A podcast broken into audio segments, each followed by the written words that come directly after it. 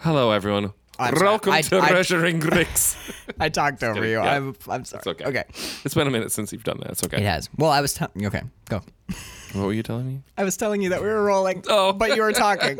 You were bringing us in. I was looking at the- You were bringing us in correctly, and I was like, Carl, I don't stop, stop, stop, stop. Carl, we, We're we're, live rolling right now. and you're like, yeah, Yeah, that's what I'm talking that's what I was doing. Fucked it up.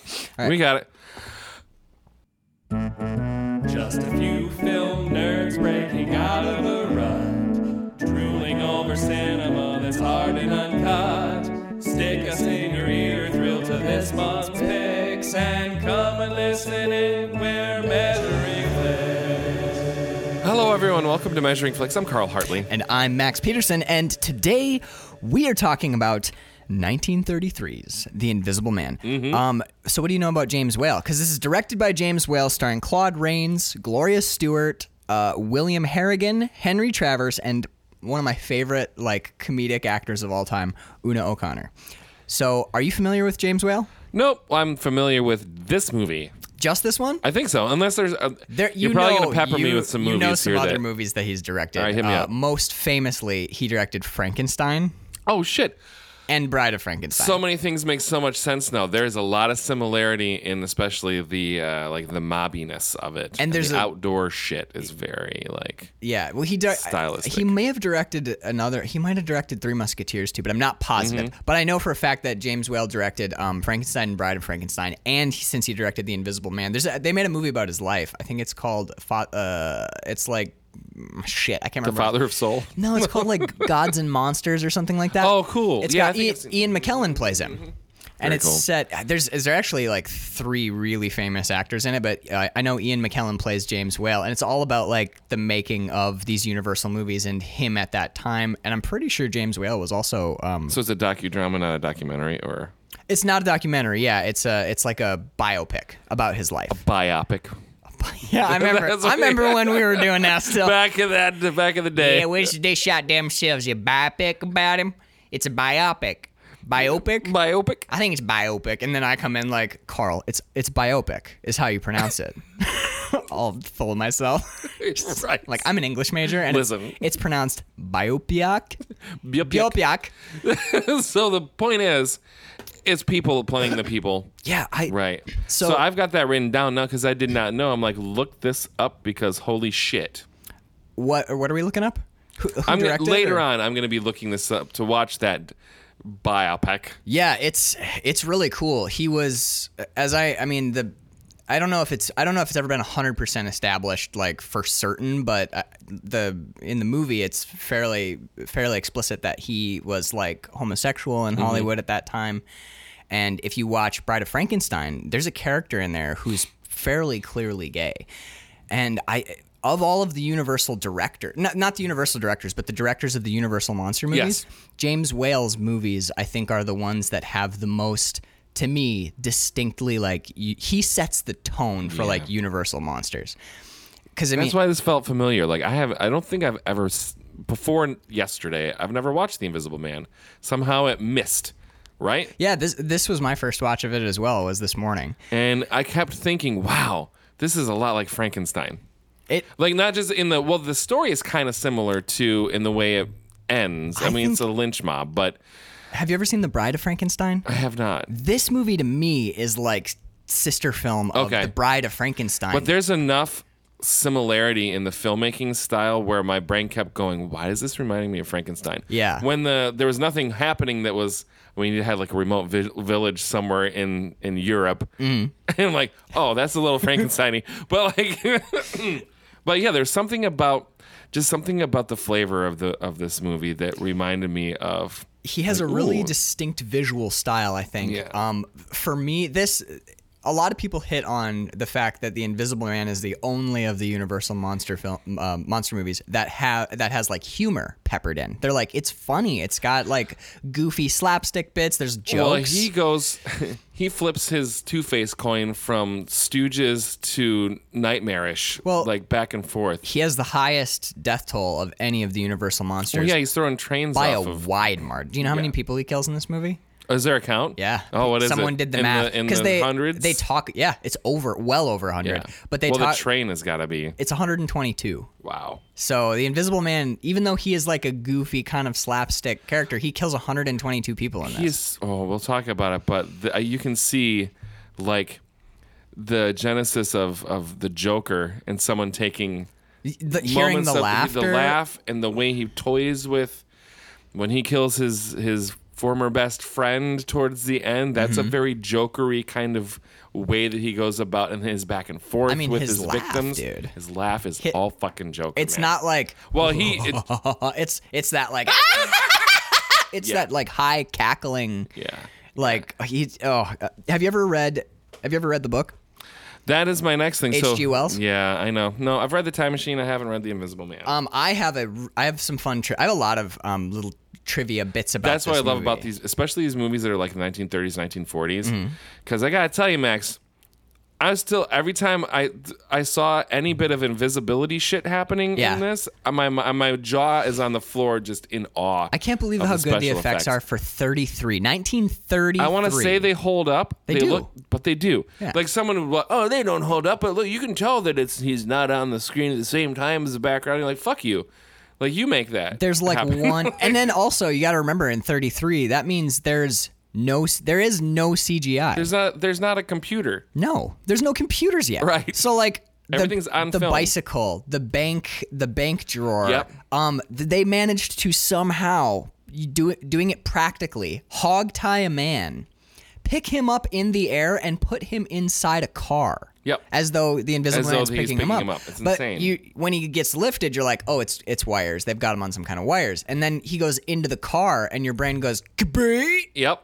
It's mean- just like watching a great stage illusionist. If you do think some about it crazy for like a shit. couple Yeah. extra seconds, you can kind of like, okay, they lifted him up, but he has another cable that's like run through the car, and then they just maintain tension on the those. illusion ones. is there and it, It is, works. yeah. It's fucking Mm-hmm. brilliant. So the the people working the vertical wires have to make sure that when those wires hit Oh the rim of the car, it doesn't pull them up into the ceiling. So they're giving them slack. One of It's my I brilliant. wish I just want to pull back on some of the and see all the rigging and everything that's set up and the like how they got all of that. Now you I would know how they did it because we have all this technology and wire and rigging and shit. That is such a, like an intense right part of filmmaking. Now they would do a CG, and it would look horrible. And it was it'd be one big green screen, and he'd be wearing a green gecko suit and shit, and he'd have dots all over You him. know and, how they did it? and Andy Circus would be playing him. And it would be- Andy Circus. Oh, I'd watch that. I'd watch Andy Circus as the Invisible Man. Fucking no kidding. Yeah, I'd watch man. Andy Serkis as the Invisible Man tomorrow. um, have you ever? D- do you know how they did the the actual like him being invisible? Yeah, effect? it's so it's black on black, right? Like Yeah, he's, he's- wearing like a black velvet. He, yep, he's he is head to toe black velvet on a black velvet background, and then they just double exposed the the footage over like the other footage, and that's how they did those effects. It's s- it's stunning how I can't. It, my, it breaks my brain how incredible it looks. That first time where she, where the the woman the the the innkeeper accidentally walks in on him and he's got his mouth exposed. yeah, like half the half the wrapping is done. Yeah. when they shoot from when they shoot that in profile that i was that was like that is incredible because it looks like it looks like the top half of someone's head Mm-hmm. attached to like a jacket by like a tiny strip of cloth and Your there's brain doesn't no- quite know what to do with that information amazing. too. You're like, what? and it the the first shot is so shocking because he's not moving Yeah. So there's no like f- kind of funkiness. 'Cause Sometimes, like when he's sitting in the chair in his pajamas, there's It's a a, little, bit of grain on the outside. Yeah. on the outer edge. Yeah, Yeah. like it, they did their they did a phenomenal job. Can't, I won't take a thing away from. I don't that. mind a fucking bit. No, man. but the the 2019 eyeballs Yep. can see. There's you're like okay, it's a little. kind of scuffed up around the edges of his Yeah. body but that first shot is totally static it's like a static I almost profile. feel like that sort of because it happens quite a bit, especially when it's just him in like a nightshirt or something, um, where his limbs are exposed but invisible. Yeah. I think that sort of that weird halo that happens almost adds to the creepiness of it because it's so strange. yeah and he, it makes him almost like this weird spirit or phantom that's floating around. And I think that just does not. It doesn't detract from like, oh, look at that horrible edging on that. They should It's have pretty rotoscoped slight, it too. But it's slight, but it adds just Mm-hmm. enough of that ooky spookiness on top of it. I think it just adds a whole other layer of this is not right and natural and weird, and I'm even more spooked by by Griffin now than I was if he was just invisible. Right. Because it's this weird extra layer of do, extra layer of doesn't belong. Right. You're like, You know, something like- here is very wrong. Yeah. So, f- one of the things that I read about this this movie that I thought was really surprising is so H.G. Wells wrote the book Mm-hmm. in 1897, That's right? fucking insane. So- All right. Not only did so H.G. Wells he writes this book 1897, Hollywood makes the movie in 1933, right?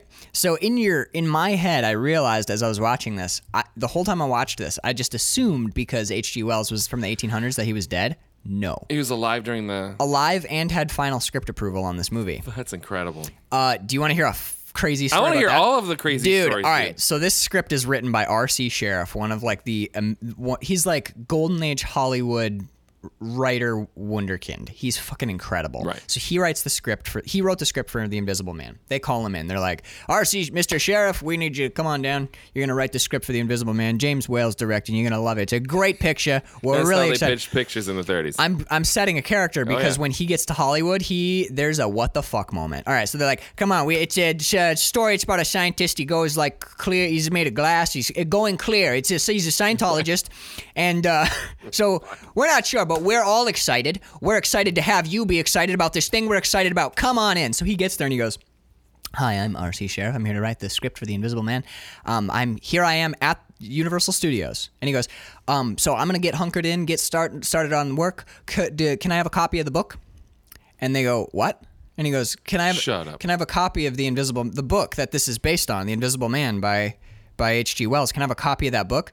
Yeah, we got. We're sh- uh, sure, sure. Let's let's uh, let's. Uh, uh, brr, d- they knew it. Well, I mean, they knew it was a Well, book. of course. They didn't Wouldn't have, know I a, have a copy. single fucking copy at, at anywhere on the Universal lot. So he goes. Jesus. So he goes. You don't have the okay. You don't have the book. What do you have? What am I working from? And they go. Well, we've got. Bring them out. We got 14 treatments. oh my god. So they brought him 14 treatments of The Invisible Man. One was set in Tsarist Russia, one was set on Mars. Fucking hell. So it's all these fucking like up and coming B picture horror writers grab H.G. Wells' book and they're like, how can we punch this up for the kid? And they, how, How can I put my movie? do I into- make this, into this? about me? Right, yeah, So they exactly. they didn't have his book. They had 14 treatments Fucking shit. by like beginning writers and I don't know, like the secretary, Right. or whatever. like that they didn't have the book. So he Producer's dog wrote a script So he goes out into LA. about bones. Yeah, like, oh, you're going to love this. so he's a dog, but he's invisible. Right. We're calling it the invisible man, but really it's a dog because, well, we. There's this thing in the contract. We can't change the title, but we're breaking him down on that. We're going to sue H.G. Wells into poverty. The if he- Invisible Man's best friend. yeah, exactly. Invisible man's best friend. He's an invisible dog, and he's gone mad, which is fun because actually we find out that they kind of did that to They a dog. did to a in dog. the he movie. turned he turned white or whatever. Um, so he goes. RC Sheriff goes out into L.A. and he's like, I mean, Anybody know where like there's a used? So he goes to a secondhand bookstore, grabs a copy of The Invisible Man, reads it, goes to the studio producers, and he goes, "Uh, so your treatments, right? Like those treatments you gave me?" And they're like, "Yeah, what'd you think? Some pretty hot ideas in there, right?" burned him last night. He goes, "Yeah, oh, pretty much, pretty much." No He's shit. like, "You can have those back if you want to like light the stove or something. Here's some paper. Have you read this book?" And they were like, "No." oh man. He's like, well, I'll tell you right now, it's fucking bomb. And this is the most faithful adaptation because you know Frankenstein, Yep. Dracula. Yep. These are based on books. The Invisible Man is the most faithful represent uh, um, adaptation of, of of any of the Universal monster movies from its original source material. He read the book and he was like, "Let's just shoot this." I just want to make this movie. This is Right, it's awesome. epic. Um, actually, it's funny that we're we're- as we always do. We record two page or two episodes a day. Right. Mm-hmm. One and uh, one main season, one Patreon. The other one we're doing today is uh, the Omega, Omega Man. Man. Similar, Also based on a similar story based on a Richard Matheson novel. That was Charlton Heston on a plane reading "I Am Legend" by Richard Matheson. By the time I he landed wanna in make L.A., this in a yeah, he movie. goes in. He's like. Can we shoot this? this is incredible. Actually, he- he's got more under, but he's like, Yeah. I think this would be a great film. We should shoot this soon. same sort of thing, right? It's like Hmm. yeah, where they're like, what is that? And he's like, it's a book. a book. Do you have a treatment for it? No, goddamn No, I've got the book. Like, it's like you can just see R.C. Sheriff holding this like br- this masterpiece It's of all literature. in here. It's in this. But a treatment's only 20 pages. Uh, Listen, sheriff, Right. sheriff, we love your we love that you're excited. Your enthusiasm want is in- infectious.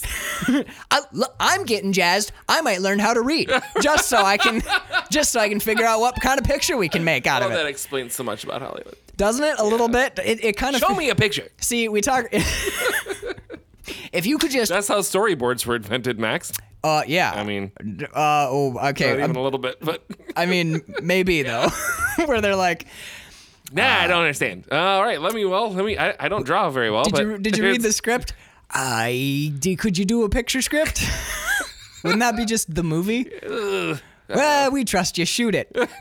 I'm told by my secretary. She's a reader, you know. She's a reader. She's got. She can the words. She gets them. She figures the words out, and she says that this is hot, and that the kids are gonna think this is hot.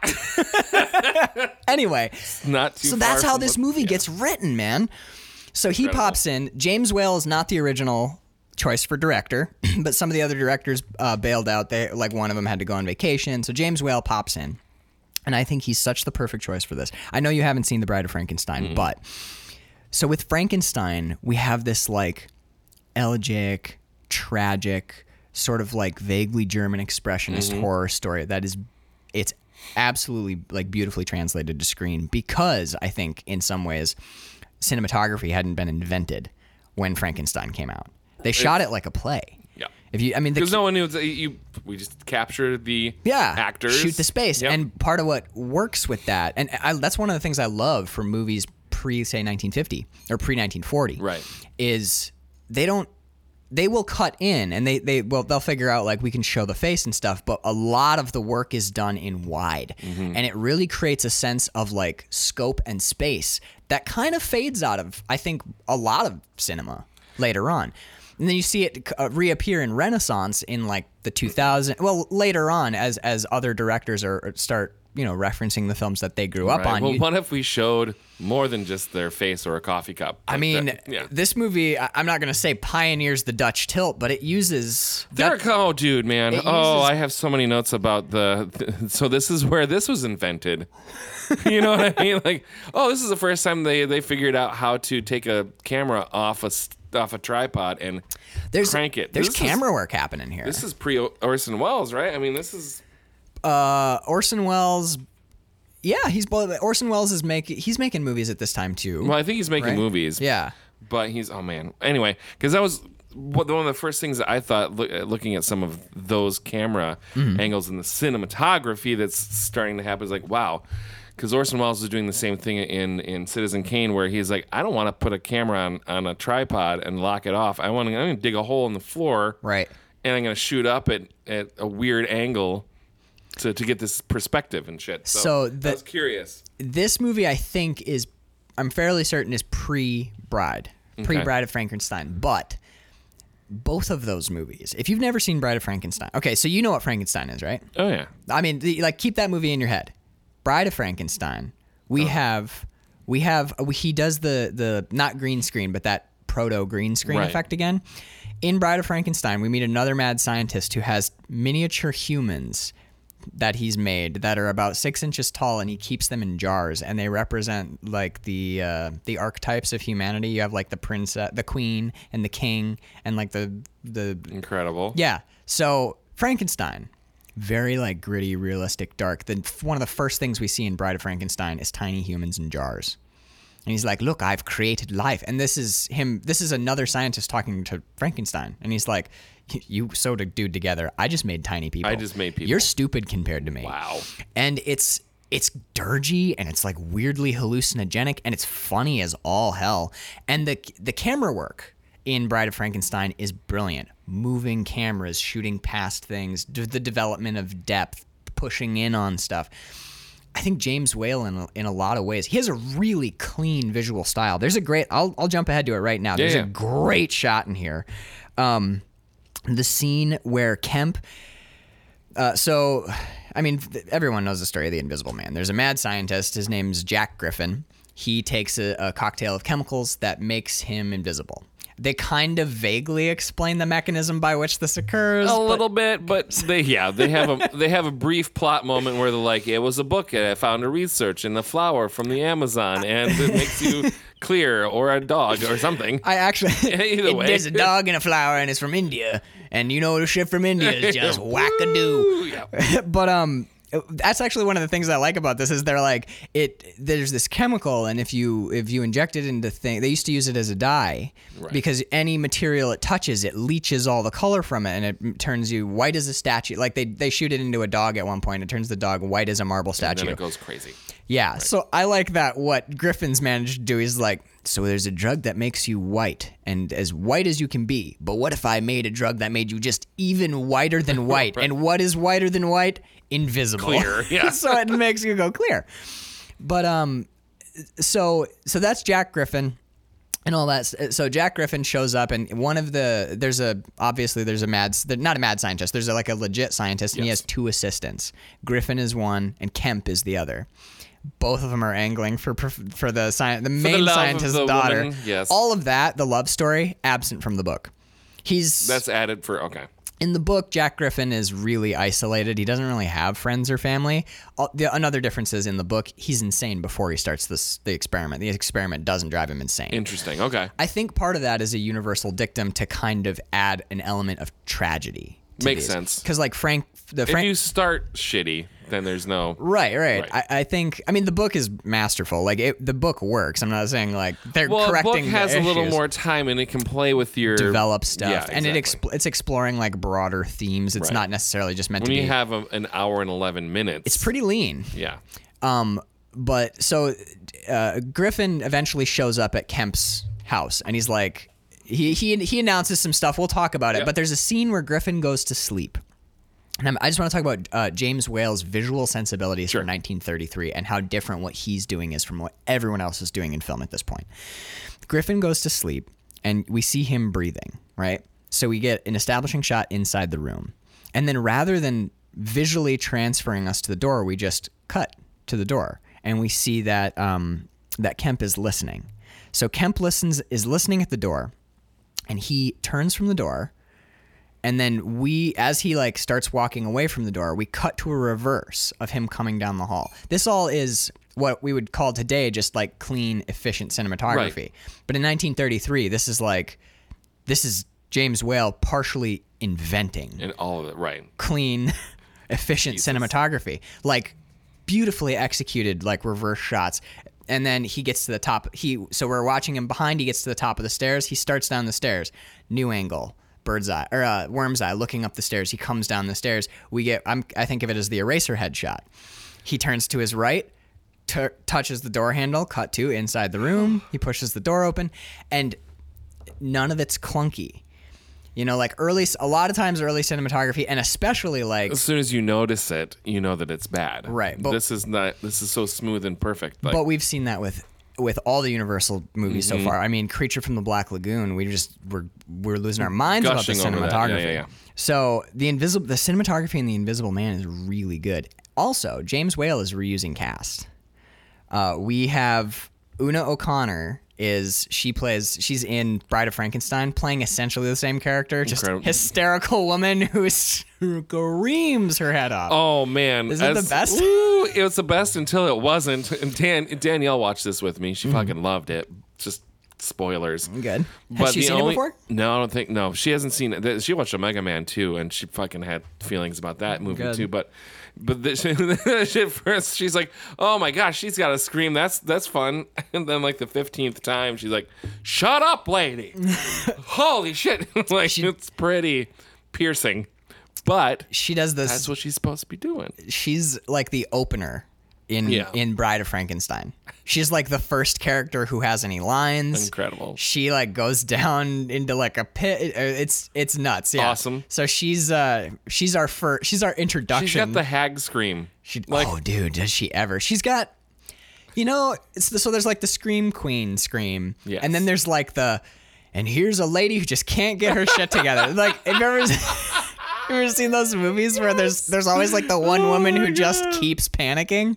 Yeah, that's perfect. That's her. God, mo- but they but I think but whale but whales of aware that her scream That's is what- irritating because ev- when the first time we hear her like really well no the second time we hear her really scream is when her husband gets thrown down the That's stairs that's a yeah. That's a and Mm-hmm. he's got some blood on his face and she's cradling him in her arms and screaming in his face and it- his performance is amazing because he's like my head hurts and then he looks at his wife and every time she screams he like winces it's like you are not helping. he's like go boy Ooh, I Oh, Can you hit me on the other side of the head, please? kill me Yes. just let me die This is horrible. like all of the there- and then later when the invisible man shows up and starts wreaking havoc in that room full of people and she just starts gets on the screaming table and starts screaming. everyone Yeah. she jumps up on the table like there's a mouse in the yes, room exactly. but again like this is funny Yeah. the invisible man is really funny and yet also i think i think maybe that's why the death toll is so high is james whale's You can like get away with it because of the release of pressure and the,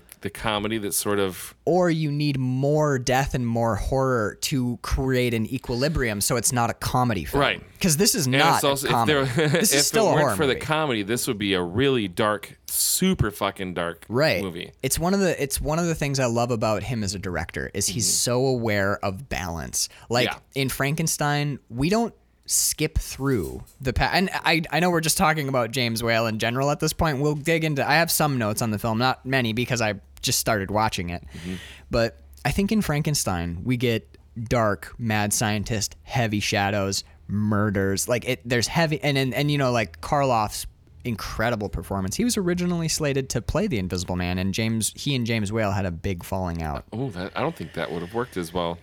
No, and wh- the re- do you know how Claude Rains got cast? Did he just whisper in someone's ear and th- that's the voice? No, he was apparently a little difficult to work with. Actually, Oh, on really? this No film. shit. Yeah, Okay. uh, Gloria Stewart, who plays Flora, had a lot of complaints about him. She said every time they had a scene together. She went to Whale and complained. She said, Every time I have a scene with Claude Rains, in her words, he backs me into the scenery and doesn't give me any room to act. Hmm. Because he was so big and so commanding, and he You'd have to be when your face isn't on screen. Right. He's not in the movie until Right. the last like literally like I 30 was seconds. gonna say like He's last on- 1,000 frames. He's on and that's screen it. for I think that someone broke it down and he's he is technically on screen for like 90 plus 90 plus percent of the film but you only see his face for like 10 seconds at the very end. But any um in in scenes he would bogart the scene.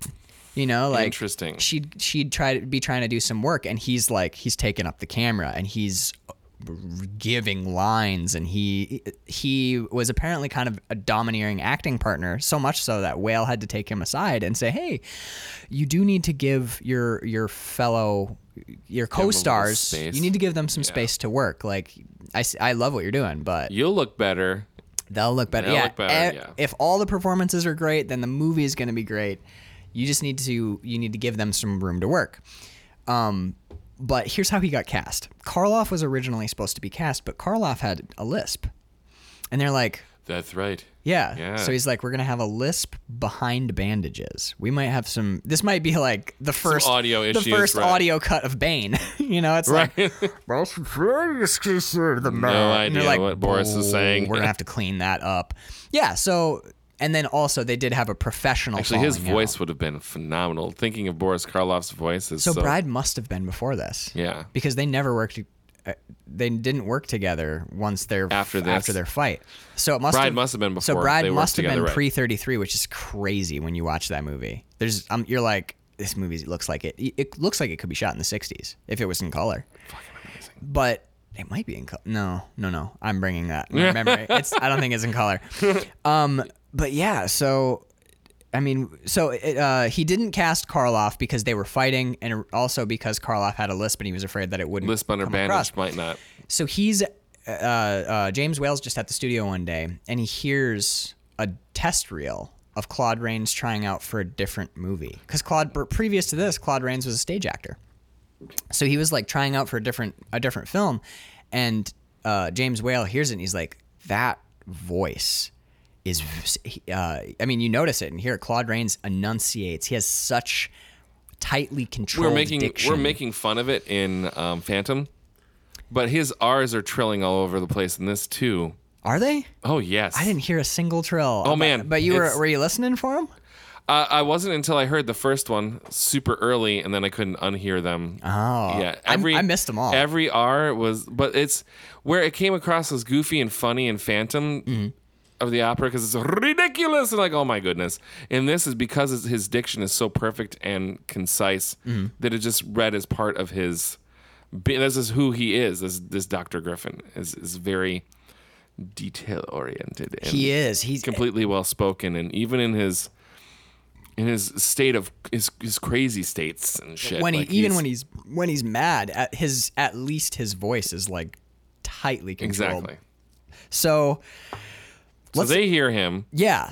So let's let's go back to the let's go back to the beginning Yes. because that I just had to get out all the stuff Oh. dude, that I was dig in that. my brain. This oh My first note is NRA, NRA members. tag, yeah. We do our part. Yeah. And you're like, oh yeah, 1933. Got it. Um, so in the, I, I love that this movie sets its comedic tone in the credits right out the gate. We get our opening credits and it says Claude Rains parentheses the Invisible One. That's r- r- right away off Right. the- right off the top. They're like, yeah, the, uh, Claude Rains, y- you're gonna be looking for his face, but you're not No, gonna he's- see it because he's the invisible one. you know, it's it's kind of like low key goofy, but but it works. It's- it- it's really cool. if you if there was a Marx Brothers movie after this, those credits would fit. You No, know, Like, it'd- It'd absolutely. be like Groucho, the doopy one. All right.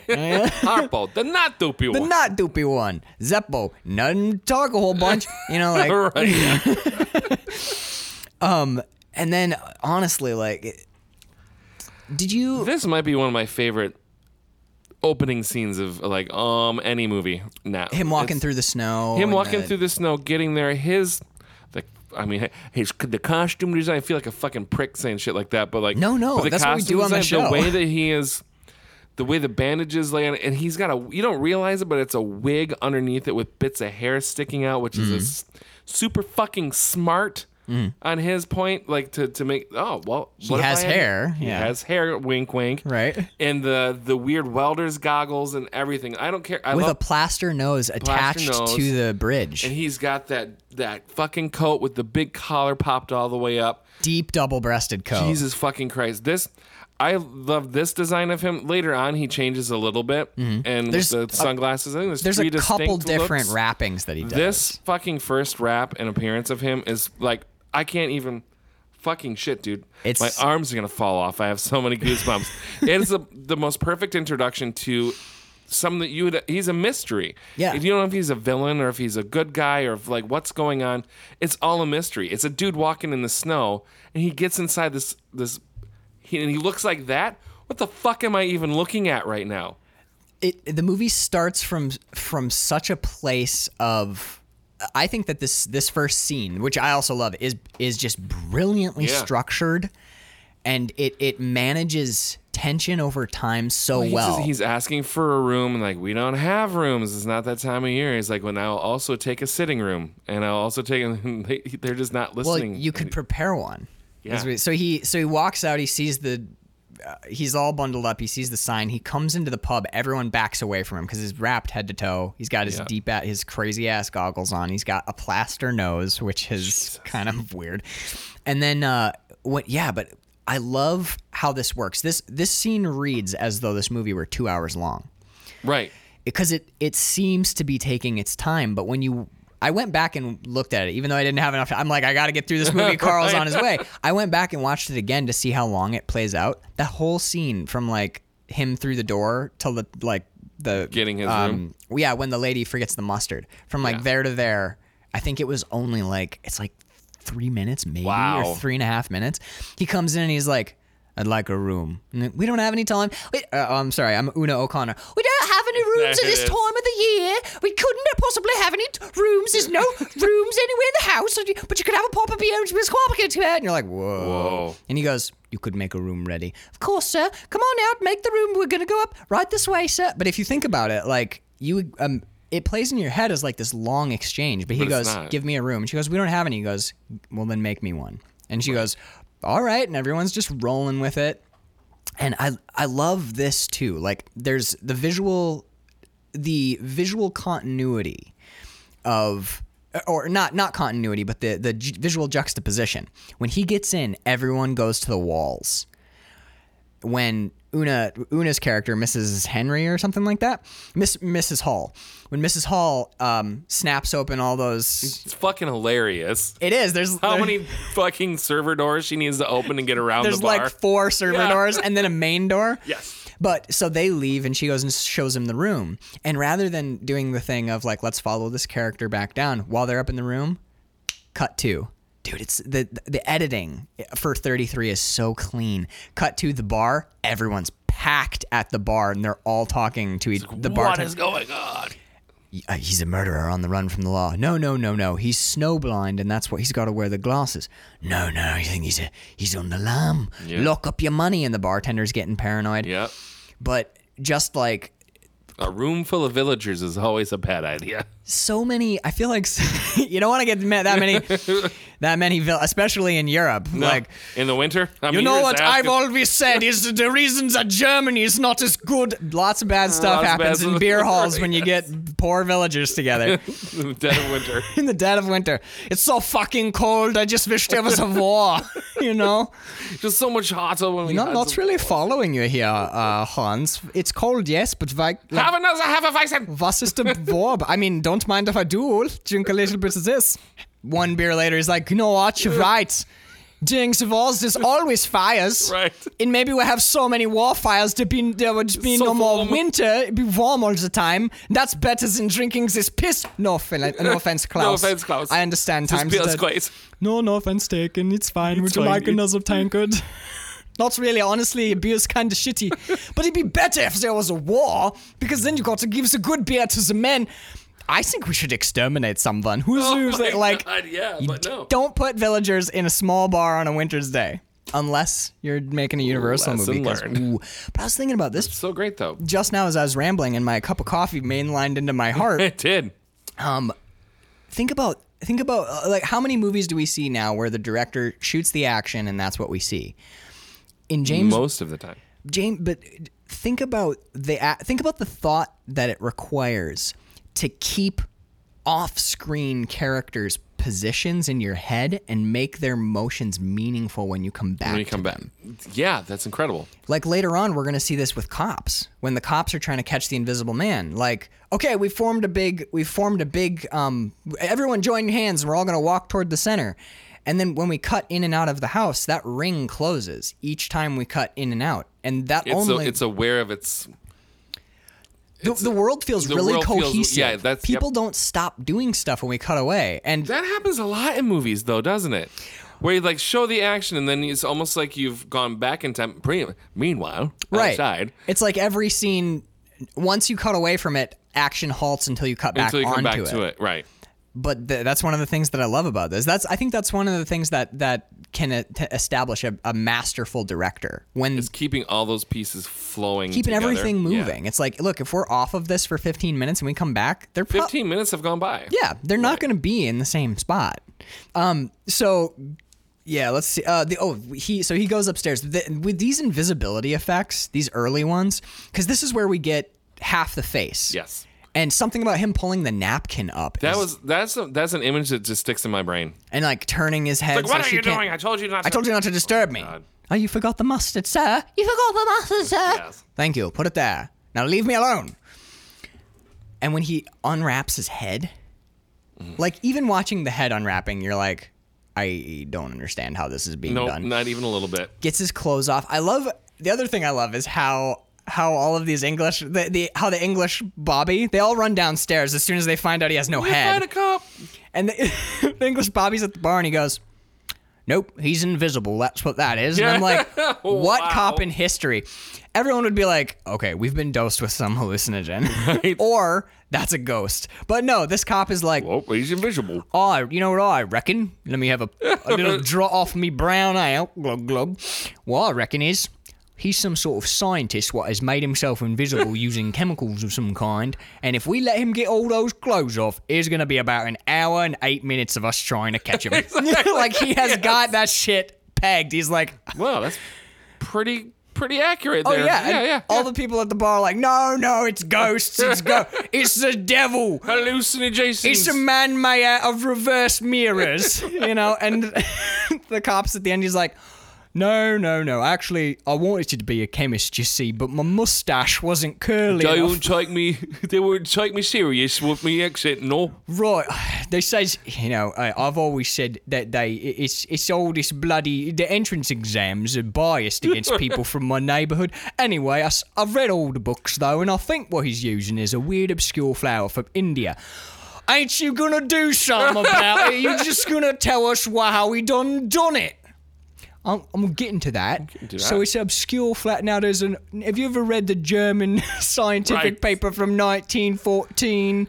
Uh, everyone's gone. The constable's called- just talking to himself. He's talking to just the bartender. just a bartender. And he's like, They're like, just polishing the glass. and the bartender's like, listen, this is all very fascinating, but I do want to tell you, uh, o- officer, that we all have been closed Right. for about half an hour now, and I'm glad that you and know actually, so they, much. they found him in a pond just down the street. he's he's been dead. He's killed. been killed. He's already dead. Oh, you don't say. that is remarkable. How This, this is why you're a constable. how did they do it? If I was to suspect how they did it, I'd say they probably waited for a cold snap where a bunch of snow was falling. And then they forced him out of, oh, say, a barn by lighting it on fire because the fire, you know, is going to drive him out into the cold. Bad for humans. Also, I mean, metaphorically, it's sort of an interesting juxtaposition the heat of the flames driving one into the Is that you turning driven the cold. lights out there? It's sort of poetic, really. Where you going? Where you going? I got to lock up. Seth. I've- oh, all right. Well, I'll just keep talking while you do long. I imagine they looked at turns to it. camera. now he's speaking directly to. Oh, Mrs. Hall, welcome back. I was just telling you, better have it. Oh my god, got a bit of a migraine. You're gonna want to keep that down, or I'll run you in for screaming all Right, weird. we're Screaming. We can't have women screaming after 11 p.m. unless it's in the Whitechapel area. You see, Oh, constable knows it all. I love him. I love him, dude. So it, the the dancing shirt, which I don't think is black screen. I think that's a puppet. That's amazing. I, I love think the they're dancing shirt. Oh puppeteering a dancing shirt. I'm pretty sure the pants though are because they're they've got too much weight to them. I think the pants Because later otherwise, you just look like they'd be kind of fluttering a little. Yeah, a little but that, weird I think and that flat. The, the shirt running is Claude Rains and Velvet, but I think that mm. that one the like the one shot of it where it's just the shirt I like think that's against the probably wall. a marionette. I and think they're then- marionette in it. but the running around the room with the. Sh- oh my god, dude! It's they they establish so early that this film it's it's a dude, this film is visually this is why I had trouble taking notes. 'cause I'm like Just want to if- stare at the I'm whole like, time. if I look down, they're gonna lift a man into the air, yeah, or exactly. they're or they're gonna spray a cat with spray It's paint. like yeah, it's like you don't pay for your fucking y- your your Las Vegas ticket to see David Copperfield and then take a nap. You want to watch the thing the whole time. oh, dude, yeah. And that's what this is like. This is like watching a I an was amazing. I got so sucked into this sometimes that I was doing the like grope for the coffee. Yep. Like it's somewhere to my left. I'll hit it eventually, but I'm not looking away from the screen. Yeah. It was it's it's half of the movie is you just trying to figure out how they did that. Yep. It's so cool, man. And that's that's part of the that's why I think some of some of the joy of film is taken out from CGI. Cuz when you s- nowadays when you see something Ah, really computers doing it Yeah, you see something really incredible and you're like I did that in a video game right. which is why movie which is why movies like this and there was another one recently where a lot of we were, we just talked about it for the show they had a magician on it was one of the Harry Potter movies. Sure. The most recent Harry Potter that we did for Patreon, Prisoner Prisoner, of of Azkaban. Most of those effects are practical, which is why they look so wild when you see them. You're like, wait, but I can tell that's not com- that's not a computer. So then you start wondering how in the fuck did somebody make this happen? This qu- a quick litany of what they managed to do in this movie. Footprints appearing in the snow. That's incredible. A whole body. the body that falling in falls into the snow that Stupid. looks great Yep. dude Do- I- there- i know it's a simple effect but something about doors opening and closing on their own I love it. it's great Yep. a bicycle rides itself Yep. R- let me reiterate that is practically done a bicycle pedals itself down the And street gets thrown. and gets picked up and thrown uh, a cash drawer from a from a bank gets pulled out of the drawer walked through a bank full All of the people money gets thrown out of the drawer too. Yeah. Money's getting thrown into the air out of the thing, and then the drawer gets tipped upside down, and the money. How? You know what's crazy? Going back and thinking of those scenes, my my brain is imprinting a person doing that. Mm-hmm. And not an invisible, per- like I'm seeing hands and things, like Right. It's done The money so even well. crumples when yeah, it's when it thrown. comes, yeah. But It's so but if weird. it was black velvet, the fingers would obscure the image of the money. So that is done some Mm-hmm. With other some way. sort of they somehow mechanism. crumple Oh my the money as it comes up. It's a, it's so cool. This movie is one of the coolest effects pieces I've ever seen. 1933, 33. 33. Although, uh, in doing that, I don't know if you saw the woman get fucking brained during that scene. Did you see it? Uh, s- I saw. Uh, I didn't see the woman get brained. So the bank drawer, he goes, I've got money for you. The invisible man gives you his money. Yes, yes. Take it, you greedy people. Money. When he tips the drawer upside down and then throws it down, there's a woman bent. And th- remember, this is not a person. These are wires. Yes. They're what they're doing this with wires, so you can only have so much, you know, Sure. um, uh, precision. A woman is bending down to pick up money, and that fucking Oh, shit. drawer just smokes her in the head. There's a couple people get beamed in the face pretty hard in this movie. Oh, you're, yeah, Murder Cop. We'll jump Fuck, back to dude. him, dude. But he he that guy took a, a straight I up think- like stool to the they face. had to replace half of his face after I this think, movie. his, I think the performance of his hand is like genuine Just- pain. He forgets to act because he's like, they just hit me in the head With a stool. With a stool, that fucking hurt. And it's all like hardwood, like mahogany stool, and, and they're Nah, like, it's, it's not a styrofoam stool here, people. I think what they're. I think you, here's here's what I imagine. James Whale, a s- famously soft spoken, really kind, and apparently pretty easy to work with, kneels down. He's like, "Hey there, Greg.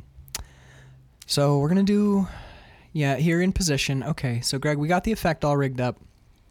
Why don't you take a drink?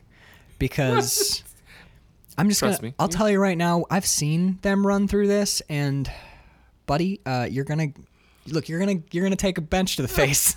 You're- I saw their fight call uh, earlier. uh, you know, Fight Call was looking good. Uh, we did it with a dummy, but the dummy took the bench to the face. so Let's here. see other any way around it. So here's some J and B. I gave you two fingers there. You just drink that all at once. You let me know when Get, you're. you get that in You here. let me know when you feel a little, when you're feeling up to it, when you've when you got your the courage. All right, we're gonna give him three, and then we're gonna do um scene six, bench to the face. bench, right? That's on the clapperboard. Bench. to the face. bench to the face. Take one.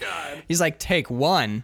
What do you mean, take one? Oh, I only got one. that baby. split on his cheek was take one, Oh and then my they're like, God. we gotta, and it keeps opening up more and more. So they're like, Oh, it they're makes the gluing it face shut. hurt. Yeah, he takes a he takes a small bench like hard to the head. face. But the woman, you you can see her because they they dump the money. She takes the fucking drawer like to the dome, and then they cut to a different angle, and she's getting up. I think they shot two cam because when she's getting up, she's rubbing her head. Oh like, shit. Oh fuck! Everyone else is still acting like money, money. But if This you poor look at her woman's face, like- she's like, Jesus. yeah, she's she's a little rocked. She's like a day player too. She's only there for Oh yeah, two hours on one day of shooting. right. Like, they they paid her sixteen cents Yeah. and like a hot dog. exactly. She got a donut and She's- 16 she got her cents. bell rung, man. You can see her like not knowing what's going on. She's like, "Is there invisible people? Who are all? Who are all you people? Why are there cameras?" um. So he he escapes. I don't want to be in pictures. I just I'm going back to Kansas. I don't know why she. I don't know why First week- she's got like a Brooklyn accent if First, she's from week in, Kansas. first week in LA. This was my first picture, and maybe corn farming is what I. Right? Dad, you were right. I do milk cows better than I movie. There's no words for it yet. It's 33. I do milk better than I movie. I milk better than I movie. She just came back in the 2000s. Right. She could milk in movies. That's true. Because that's why people go to Los Angeles now to be stars, but they end up in porn, broken and alone. Sorry. See, that's 30 that. Seconds to Mars has all the music about it. Yeah, thanks 30 Seconds to Mars. Um, he escapes, starts heading back home, and now we get one of my f- one of my favorite pre 40s movie thing. Well, I'm a I'm a doctor, and boy, I haven't seen that one assistant of mine in quite a while. Father, I'm in love with that one assistant of yours, and I haven't seen him in quite a while. No, no, Florrie's only been gone a month, and he left us a note that said he was doing an experiment and would need to go. Oh my God! But The 1930s, let's explain everything. But you know how they hide it is with the set.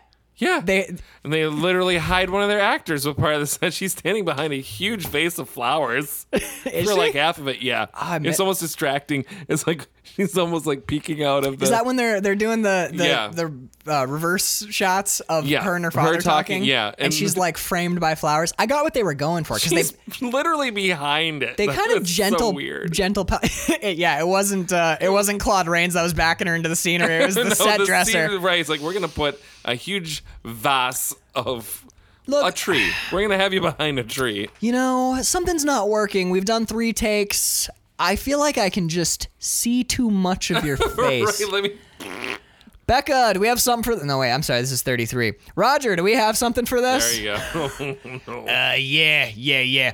Here's what we're gonna do. Uh, Gloria, yeah, could, if you would just take one full step back. All right, how tall are you? Five foot six. All right, I got this five foot five and a half vase of flowers. We're gonna put them. Where's that at, Jack? Jack, where's that at? Is that right in front of her face? All right, Perfect. we're gonna go a quarter inch to the left. Can you see her? Not really. All right, I think we're good, James. Excellent. Gloria's Action. It's like I hate this movie. I'm literally standing behind flowers. It's just it's just flowers rustling. Yeah. And you're like, I wonder how they did that effect, but it's just Gloria Stewart breathing behind on it. yeah, all the effects were them hiding They Gloria all, they all Stewart call for lunch and she's still behind the flowers, like, doing Uh-huh. her lines. hello? These new t- are these new takes? There's no lines back. It's just me and Dad. He's probably looking He confused. said, We're doing the reverse. Okay. I'm Dad, but Dad, Jack's been gone. Lights start clicking off. gonna- Right. Doof, doof, doof. So, This isn't in the. Are we doing new lighting? just trapped Oh, behind. Hollywood where the second woman leaves. She's trapped. Hollywood back to Kansas. I'm going back to Kansas.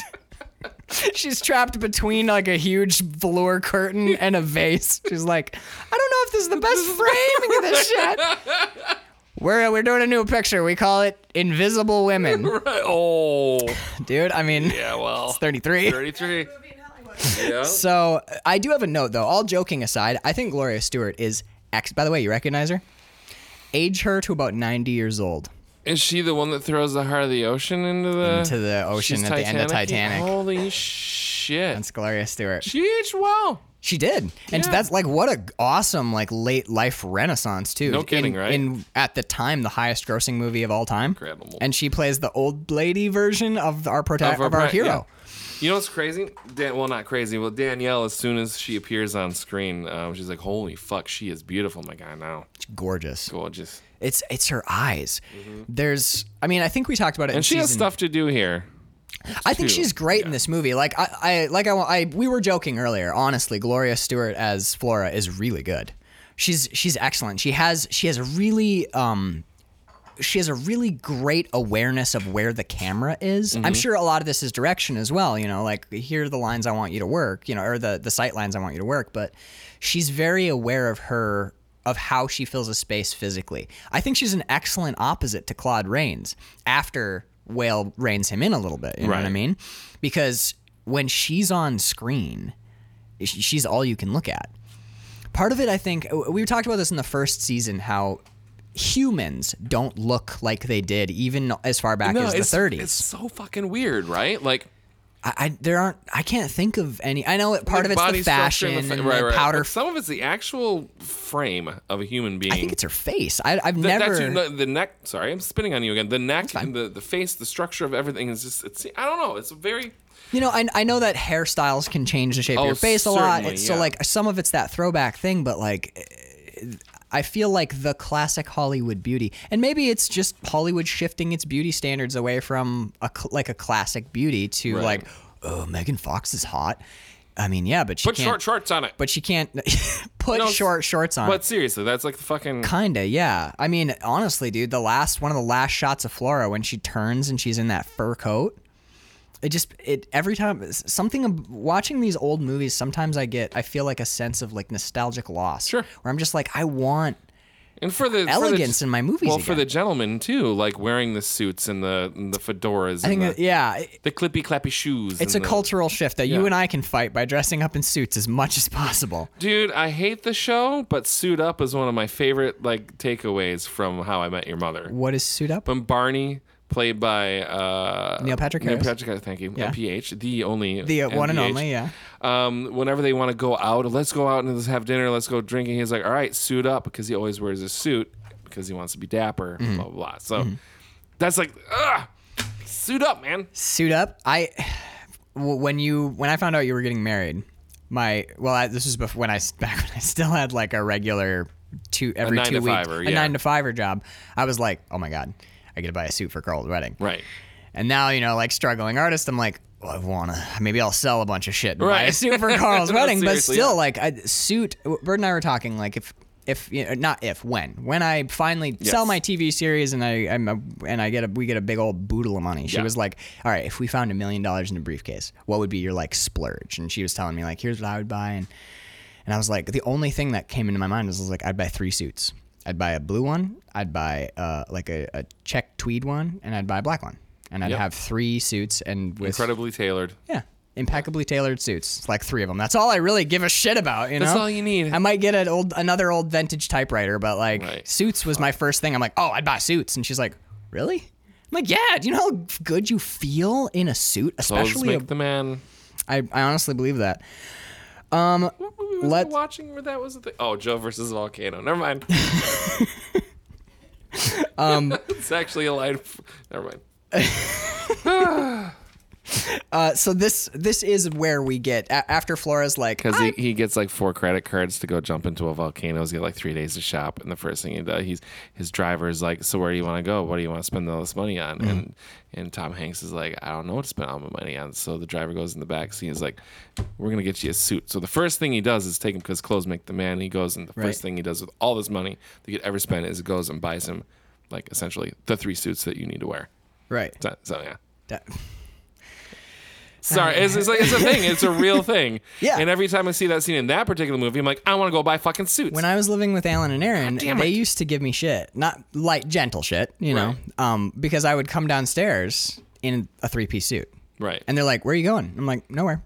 I'm I'm here. I'm home today." Yep. And they're like, "Why are you wearing a suit then?" I'm like, "I feel great in a suit. I feel fantastic right now. I that's get why. I get more stuff done in a suit. I feel better in a suit. It's just it re- the way you pro- the what you project outwardly Mm-hmm. is kind of like it, I feel like that reflects how you are on the inside too. We went Bird and I went to a, a wedding reception the other day, and they're like, "It's casual. We're gonna do a casual wedding reception." People, a lot of people showed up in like like Shit. t-shirts and and like board. That's not the casual But they the mean bride, on a no, fucking- the, the bride and Oh, groom really? did too. Yeah. Oh, fair enough. It was it was like literally we were on a beach. There was a bonfire. Oh, well, that's a cooler, different- cooler full of beers. People were in flip flops and shit. Like it was it was super laid back. Bird was fairly cash. I rocked a cashmere sweater with a Yes, button up you did. shirt and tie. I did um uh Sperry's with no socks with the the barrel knot tied in them, dude. Oh my I God, went yes. fucking full out. I got there and everyone's like, "Huh. Uh, this is a casual thing." I'm like, "This is This casual." is casual. This is as casual as I go out it. in. That's not true though. I go out in I love you Ah, sweatpants. so much, Max. God damn it. I just try and I try and keep it classy, man. You know, I mean, people used to put suits on to get on an airplane, Yep.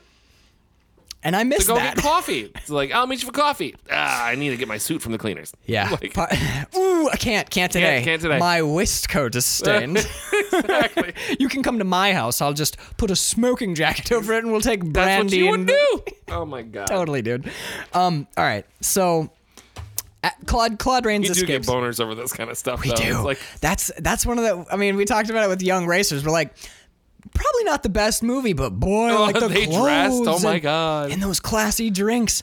Honestly, if you give me a movie with someone who's like sh- kind of like in a shabby suit and they walk into a bar but they order a Negroni, I'm like, I'm Mm-hmm. in, I'm in, sometimes a shabby suit works too, though. Like Gary Oldman in The Professional, Leon the Professional. hundred percent. That looks like he slept in that thing for the last month and a half, but it's something delicious about it. Part of it's Gary Oldman too. Well, I think 99% of it's Gary Oldman, yeah. So, um, all right. So, uh, uh, what's I forgot his name all of a sudden. Griffin. Yep. Griffin escapes from the inn and he goes to uh, They would just leave me alone. They won't leave me alone. is it Kemp? That's his name, right? yep. So he goes to Kemp's house, and he, he sneaks in while Kemp is li- he's smoking his pipe. He's listening to the radio broadcast About of- they this whole town went just they went totally cuckoo bananas. banana sandwich. They think they think there's a invisible man. Right. Dude, That's those- the more plausible. I love those explanation. Oh radio. The my radio. God. The way the radio announcer says it is like. breaking news today. uh, Yes. There's a, a small town to the east of here, somewhere in Europe. Somewhere in Europe. What country is this? It's There's, A couple, Europe. there's a couple of times where like it's village village. Yes, down in Village Village, there's in Central West Central South West Village. Europe, Yeah, exactly. there's a whole town of doofy people who seem to believe there's some sort of invisible man. I tell you, these rural communities need to be stricken from the map. They're so. Do- Am I If not only we had a war. Right, some sort of war. This is. I don't mean to get on my soapbox, but this is what Europe needs right now is a war to clear out all these drunkards who think that people are invisible. With um, multiple different accents. Don't. We're not going locations. off the air. No, this needs to be set. we'll be right back with J- Jack Benny and Glenn Miller and his orchestra. Oh, Little Brown Jug for the tenth time today, because there are sixteen songs. This is only 16 songs exist. And Little Brown Jug is probably the rippinest. Fats Domino's not around yet. We haven't invented black people yet, so we're coming back to you. Right. Well, w- they're around, but we haven't stolen their music for Right, mass that's mass production. So here's some chamber music. right, seriously. At 30 We haven't added any soul to this music yet, so. We've got a harpsichord playing at 33 beats per minute, and that's what we listen to. Oh, I love this one. This one's Oh yes, my favorite. this is child producing music. Becca, don't you don't you feel some Marvin Gaye is not here yet, Carl. So I know, they The- can't. all There's they no got baby is- Mm-hmm. making music yet. Mm. It's like harpsichord and cello. They're like something about the irritating clack of the clang of the harpsichord. I need to somehow get this out of my mind. Well, you're looking quite fancy in your dress. Wonder Ah, Hmm. yeah, this mu- this music makes me think of of battleships and war. what. Basil, do you think she looks fine in that dress? Basil, call Gertrude down. I'm thinking of war again, and I have half an erection. I might be able to sire a child. Boy, I love being white in the early 1900s. Seriously, though. Ding, ding, ding, ding, ding, dong, dong, boom, dong, dong, boom, dong, dong. I tell you, this oompa music. Oompa. Oh my god. We've already. and Gertrude's up in the fucking up in their bedroom, just rubbing one out. Like I can't fucking wait for rock and roll. God, I wish Chuck Berry would hurry up. God damn it. If someone would just turn that cello on its side and plug it into, I don't know. I Some sort I of want to call it an amplification system of some sort. if only Reginald could use, you know, if he knew where his hips were. Man's got the rhythm of a fucking imperial march. He just oompas me all night long. He comes up and he goes, Think of the queen, think of the queen. I'm just, Oompa, pa, oompa, pa. Oh, I. j- There, there you go. Enjoy my sauce, darling. Who is it? it's, uh, it's me, Madam Gertrude. Master Reginald says he's thinking of battleships again. I'm terribly. Did you get your vagina ready? I'm terribly sorry to disturb you. I know how horrible it is for you. and that's the early 1900s by Measuring oh Flicks. My god. All right, I'm sorry. I keep derailing us. Grip, grip. So some so some things about the 1930s weren't so great. yeah. Is what we're trying to say. Look, the clothes were fine, but fucking hadn't been invented yet. So- it was around, It was around. just not in Europe. Oh, no. Oh God! All right.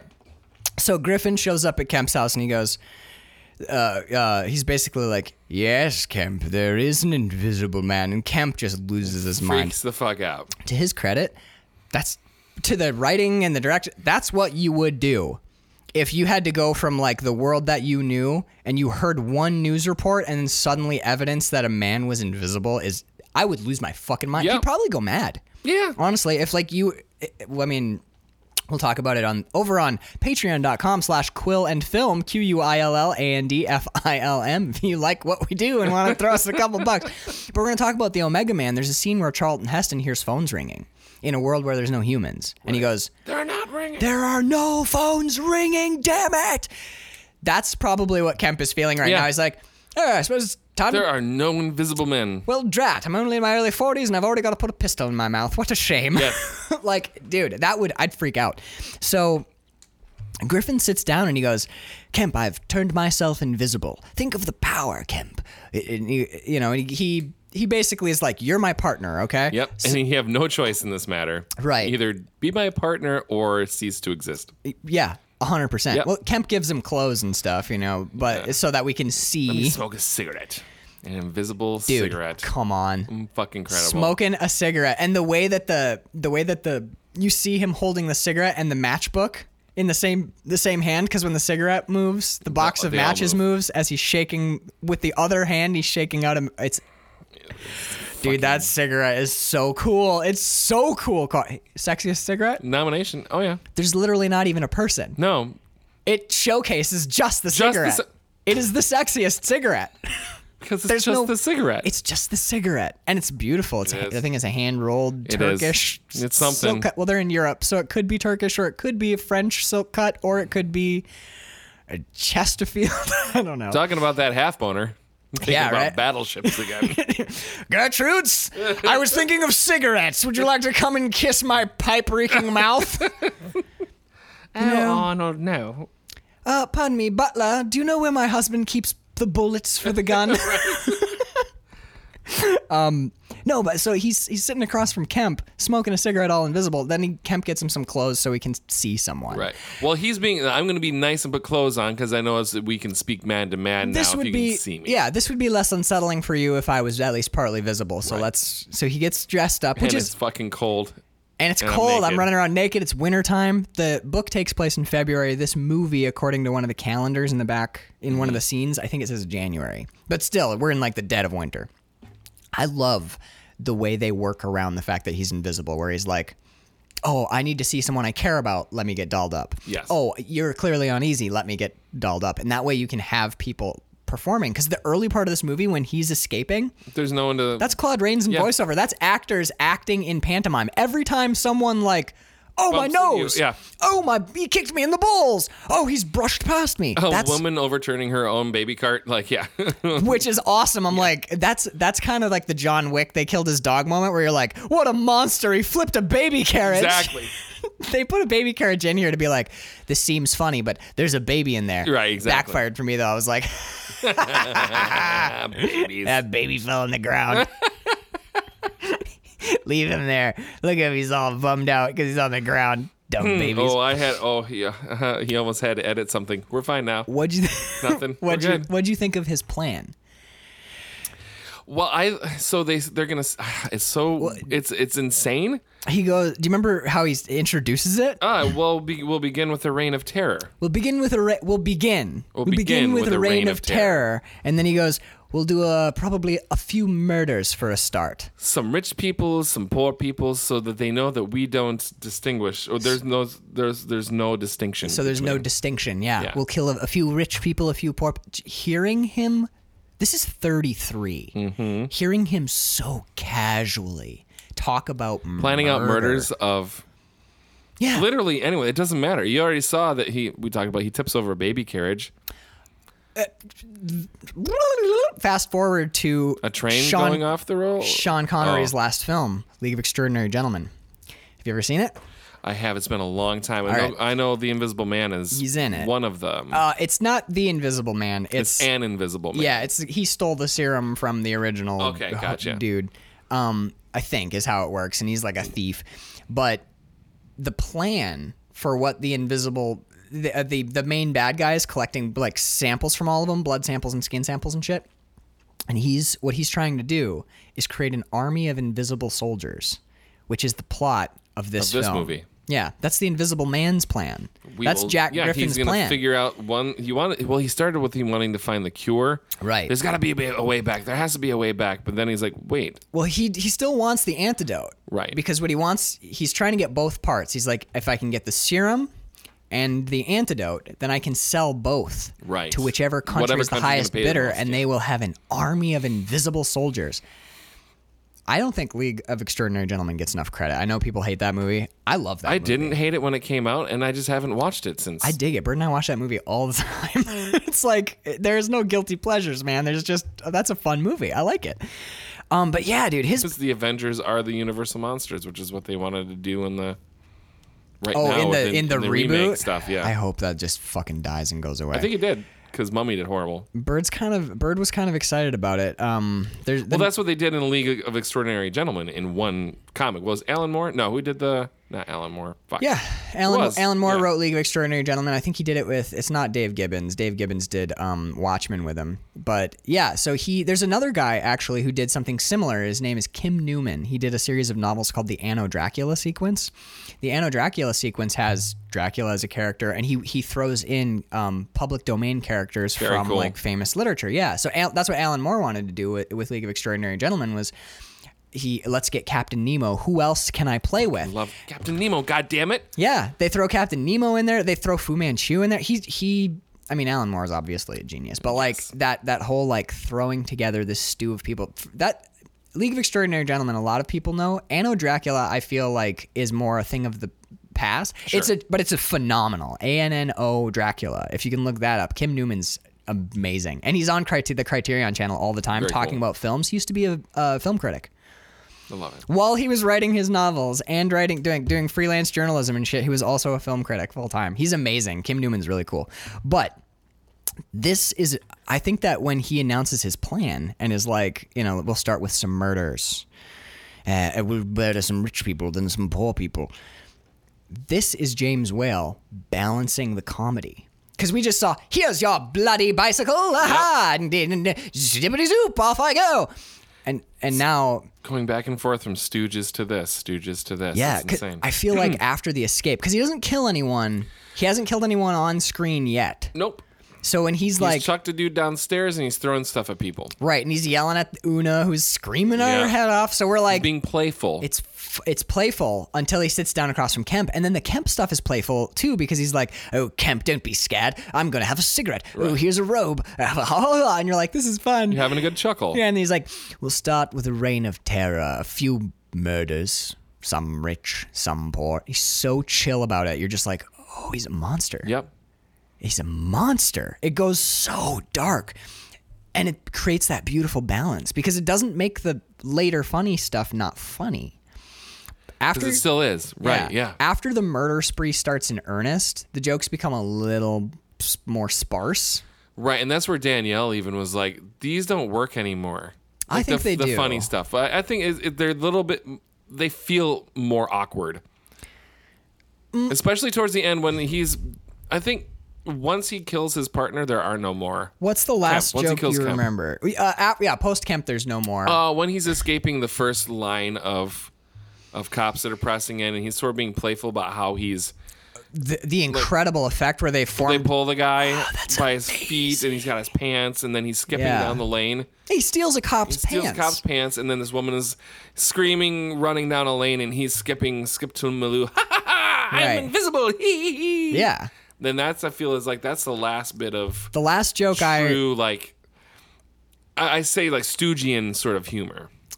it's it's the yeah maybe I I, I thought the jokes throughout were funny uh, because they're divorced in context from him. Like Um, they become more. j- Well, I don't say. I keep saying Joker-esque, but they are. I mean, it's more like Well, he gets more wicked, but I mean, Right. like, there's a there's a joke with the cop um, later on. A- Actually, this is one of those movies where I think they get the details so so so down, and we'll I'll, we'll get to them when we get when we get to them. But the la- one of the last things the cops say when they're trying to build the the trap for him, Right. he goes, "Why don't we just paint the top of the wall?" And the constable goes. Because he'd smell the paint.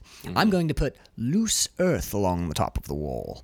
And then if he disturbs it even the slightest, it will fall and we'll know where he is. And the cop who came up with the original idea is like crestfallen because Yeah, he he's like, realizes "Oh, we're it all in." actually is better. He goes, Yeah, I, I, I suppose that would work. And then he Right. slinks He off slinks back behind it, behind the behind the curtain, yeah. curtain. He's just like doo doo doo doo. doo.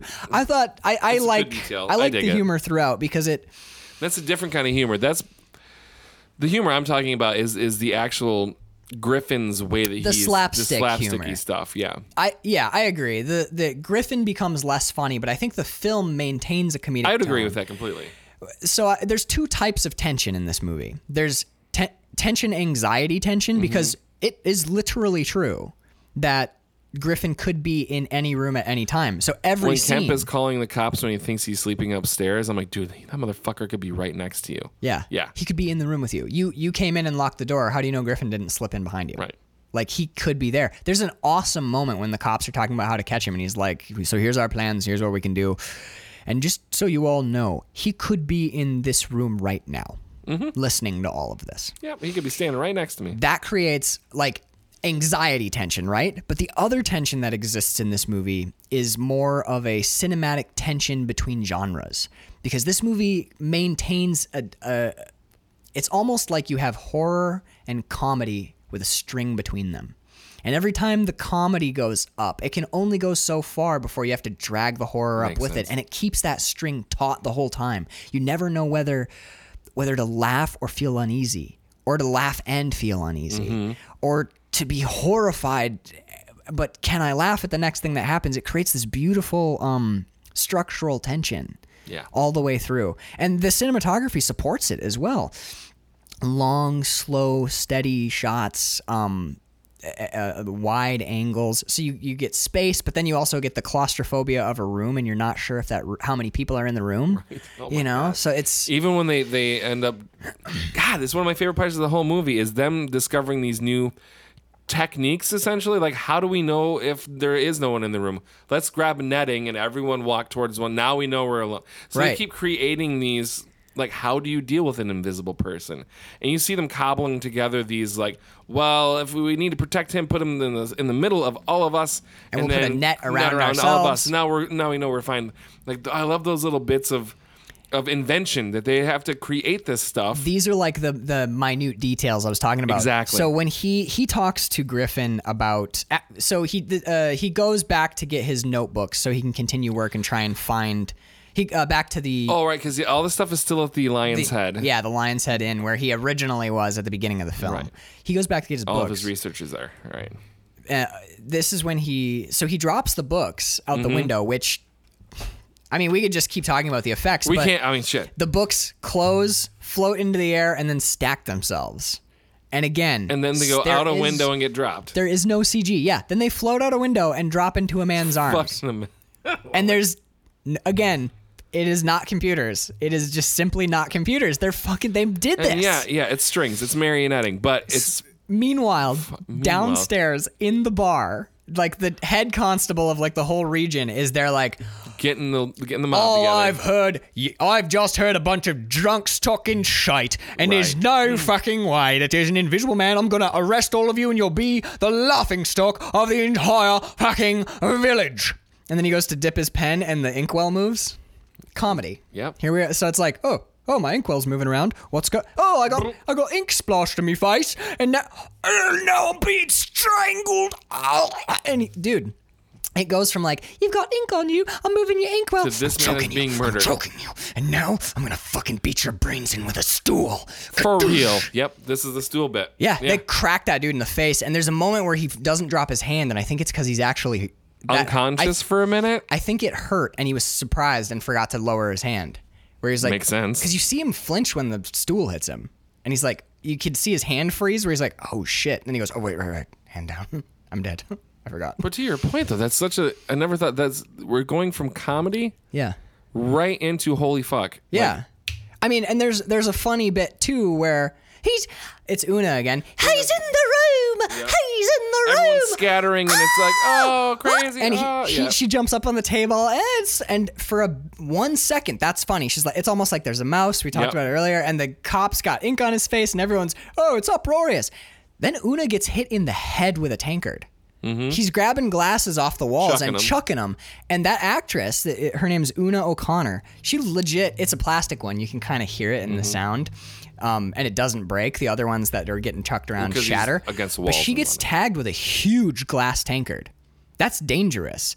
It, that for that that's where for me in that scene that even that little bit like she gets hit in the face with a big glass like 20 ounce imperial tankard glass. And I was like, that's where it shifted for me. I was like, this is Oh. Ooh. this is dangerous. He's like he's a legitimately dangerous person. And then it goes right into murder. And then he gets he gets back into Kemp's car and he's like uh, all right. Or he's like, all right, Kent, get me back to your house and drive like your life depended on it. I've just murdered a policeman, and tomorrow we've got a big day. Jesus. And he's just so chill about it. Yep. So th- they get back home, and he sits down and he's like, here's what I need you to do as my assistant. And here's, dude, these details. These details. This movie's so well thought out. He, he goes, I can't, I will need to be concealed and for an hour after every meal. Because the undigested the oh, food his is visible. grocery list of, of how invisibility works. and got what 'em all. he's- Do it. Do He- it. Oh my god. So I he love goes. The, so the the food he goes the food is visible until it's been digested. It's approximately an hour, hour and a half. Yeah. So he's done these experiments. Okay, when I eat there, I can see the food. Now how long until it goes away? Start the timer. Doot, doot, doot, doot, doot, doot, And he checks every like ten minutes or whatever. So he's got he's figured out how long it takes his body to to process the food into his because it. if System. Yeah. yeah because his system is what makes him invisible Yes. the his body is keeping the drug active, which I think well we don't have to get into science because I don't think there is any science for being No, no, invisible. Um he goes I can I can't go out in the rain because the dew beads on my head and shoulders. I can't go out in fog, I appear as a bubble I love that because the fog can't occupy the same space as him. because broop, Yeah. So there'd be a man-shaped vacant space in fog. that's creepy too. Just thinking about it. someone what I love about this is someone s- sat and thought. And th- a lot of You know, this is some in the book. H.G. Wells, right? H.G. Wells, 'cause this yeah. is part of that. Mm, he he might be like he was never considered a science fiction author because science fiction didn't exist. That's at so the time. insane to me too. They called it- He did the time machine, right? Yeah, it was called like science adventure stories or something like that, Adventures in Science or something. Yeah, yeah. So um, s- he goes, uh, I can't. Uh, it's I can't go into. s- I have trouble in cities because the soot settles on my skin. Like just the pollution would get on his skin. To go so far as to say you'd have to be very careful to c- keep my feet clean. Who would ever think of that? He's walking around barefoot. Yep. Dusty But lane. all that dirt. when you get dirt on your feet, that now you have floating dirt. Yep. If there's if you're looking at like a still road, you would see two little Dirty it looks feet. Yeah. Actually, yeah. Yeah. They're like little dirt socks. yeah, anything that gets on his feet will be visible. Yep. He says even the dirt under That's my, my, favorite fingernails part. The fingernail dirt. would give me away. Yeah. Because if he even if he has his hands on the table, there's a little sliver of something that you can see that's It's floating kinda like hovering just half above an the- inch, a quarter of an inch above the table. That would give him away. It's What, is that what we see out of the corner of our eye? what? Nothing. I don't think that James Whale was like, all right, now how do we execute dirt under the finger? Right, yeah. We're gonna have six wires No, no, no. and some. No, like, it- like if invisible people existed. Like sometimes how you're Oh. like, what did I see? It's not ghosts. it's It's just invisible people. yeah, like dirt under their fingernails. The government, yeah, but the government doesn't need invisible. all birds. people. Yeah, the Birds new. aren't real. so I- to to talk, we've been talking fairly well in in broader broad strokes here, but.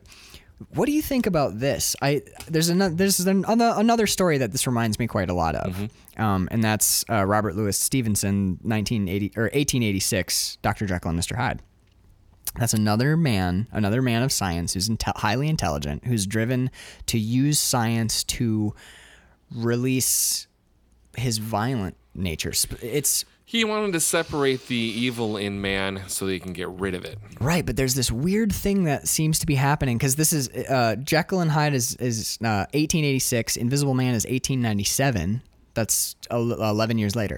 So there's this thing at the end of the 17th century about uh, because horror stories are always. I, I, I took a mythology class that examined how sto- how like literature can function as a society's mythology, and horror stories show what a society fears most at any given time.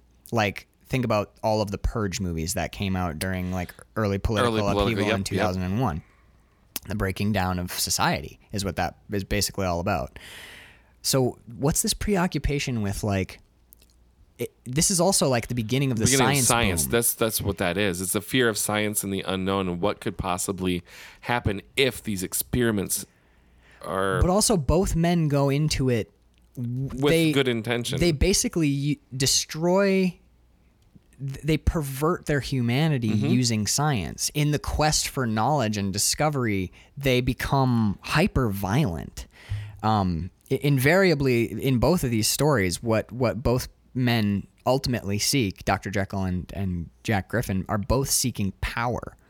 And they're both ex- they're both seeking that power through violence, even though they've gotten to this state using learning and knowledge. I don't have an answer. Yeah, I, I, don't know. was it just might very be that, like curious. you know, knowledge is one. so, not like a Stan Lee thing, but like gr- with great power comes great responsibility. But so is with knowledge as well, like in the pursuit of knowledge, especially when in this in these early early fledgling years of like science and experimentation and really trying to understand the little bits and how the universe works. Mm. There had to be a lot of fear of the unknown. And especially from like literary people, authors tend to have these brains that can explore um, wider than than most people. Well, that's ugh. you know that's why writers exist. They they have this ability to sort Yeah. of see into the future in a way, and these could be possibly like cautionary tales about beware of how how much knowledge you acquire and how quickly you might not be able to handle this new information because man is ten, tends to be violent we've proven it in, in our history Right. right so i think it's more of a caution of yeah we are in this amazing and exciting time of discovery just beware that man tends to be violent and the the you know i think maybe it's just this it's just that like It, they, uh, they, in a way, they kind of both explore the duality of man too. It- well that well this- jekyll and hyde for sure i mean it's uh, literally, yeah. Um, but I think the Invisible Man to some extent too, Mm-hmm. where it's like scientist, man of science, and uh, the movie because the, I know the book. The, The book, is a book, little he different. he starts- starts insane, but you know, that there's that like I'm a man of science. I'm questing for knowledge. I'm trying these nukes, and then the set, but. But insanity is also a component in both of them. Right. This is also around the time period when psychology really starts to take off in, in the world. This is, I- I'm not an 100% positive, but this is pretty close to the time when like Sigmund Freud and Carl Jung start doing some of their most important work. Right. Is like the around the turn of the century. So I, understanding how the brain actually sort of takes yeah, over. I think F- I think Freud's big works are like early 1900s. I, I know that um, Aleister Crowley and Sigmund Freud spent some time together, so or maybe it was Aleister Crowley and Carl Jung. Either way, that that I think is like early early 20th century. So people are discovering psychology and discovering like these aren't these aren't demons that make people bad. There are parts of ourselves that we don't have access to, Right. or that we that our culture it's not an evil suppresses spirit yeah I, I don't know i just i think that this is an interesting i think this is an interesting thing is that the, in the zeitgeist at this particular period in time is sort of like a low-key fear of of what science will do to humanity yeah absolutely but I thought that was pretty cool. What el uh, another thing I thought was pretty cool was when they they uh, all, all the policemen link arms and then they pick dude Jack Griffin sneaks sneaks past them and grabs a cop's legs and picks him up by his legs and starts hauling him backwards and for a second he's floating yes actually no le- uh, he but he's got the arms linked and you're like th- it looks really cool because the two cops are holding up his upper half Yep. and his lower his legs are floating in the air and you're like i can't believe that they did that that's amazing we're not even done griffin starts spinning him in a circle and it's yeah he's he's like He's got his Whipping him legs. around, yeah. he's holding his legs and he does the like, I'm gonna turn real fast and centrifuge and spin the guy. how are they- How do they do that? right because it's he's dude h- there's like no central point no and his feet aren't like wa- he's not just like describing a big circle he's just spinning like f- on a central like he's literally axis. being spun around by Claude Rains. Well, maybe it's the black thing. Maybe he's it's in camera. but How would then they do every that? time yeah every time claude rains was in front of the dude He would disappear. he would disappear so i'm wondering if they have like a central rope and then there's an outer rope that's at an angle Jesus. but think about how big that mechanism would have to be to do that effect He- it'd have to realistically. be. massive I don't even want to think about it. it's giga- it would have to be gigantic and they shoot it fairly wide so those cables have to be running up at least like 50 feet into off camera it's such a cool effect you see it and even 2019 i have no idea Time machine. I go back in time and I sit and watch this being filmed. yeah they're like you could prevent abraham lincoln's assassination You're like Ah. have you guys ever seen the invisible man and instantly everyone would be like oh yeah you're right the, Yeah, the go, spinning go, thing the go, spinning yeah, thing yeah. Get, get back we gotta know We gotta know." know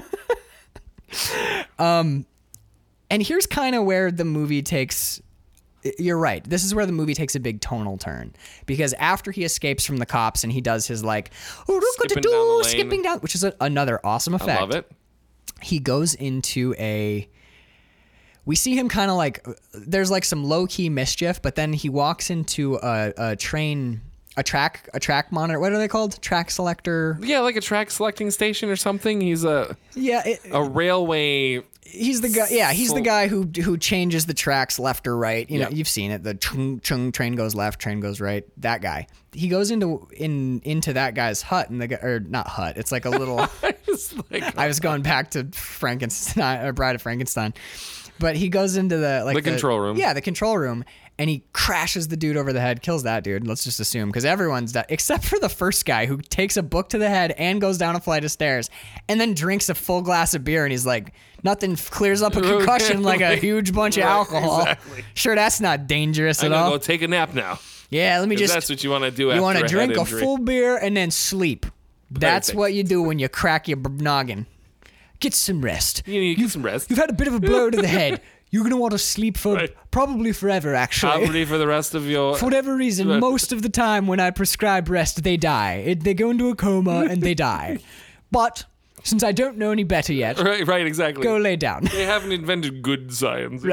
yeah, take this, take this rail, shoot, shoot up a bunch of this laudanum. Right. Put I've here. I've given you a beer that's half laudanum. Right. Drink that down. Go to sleep.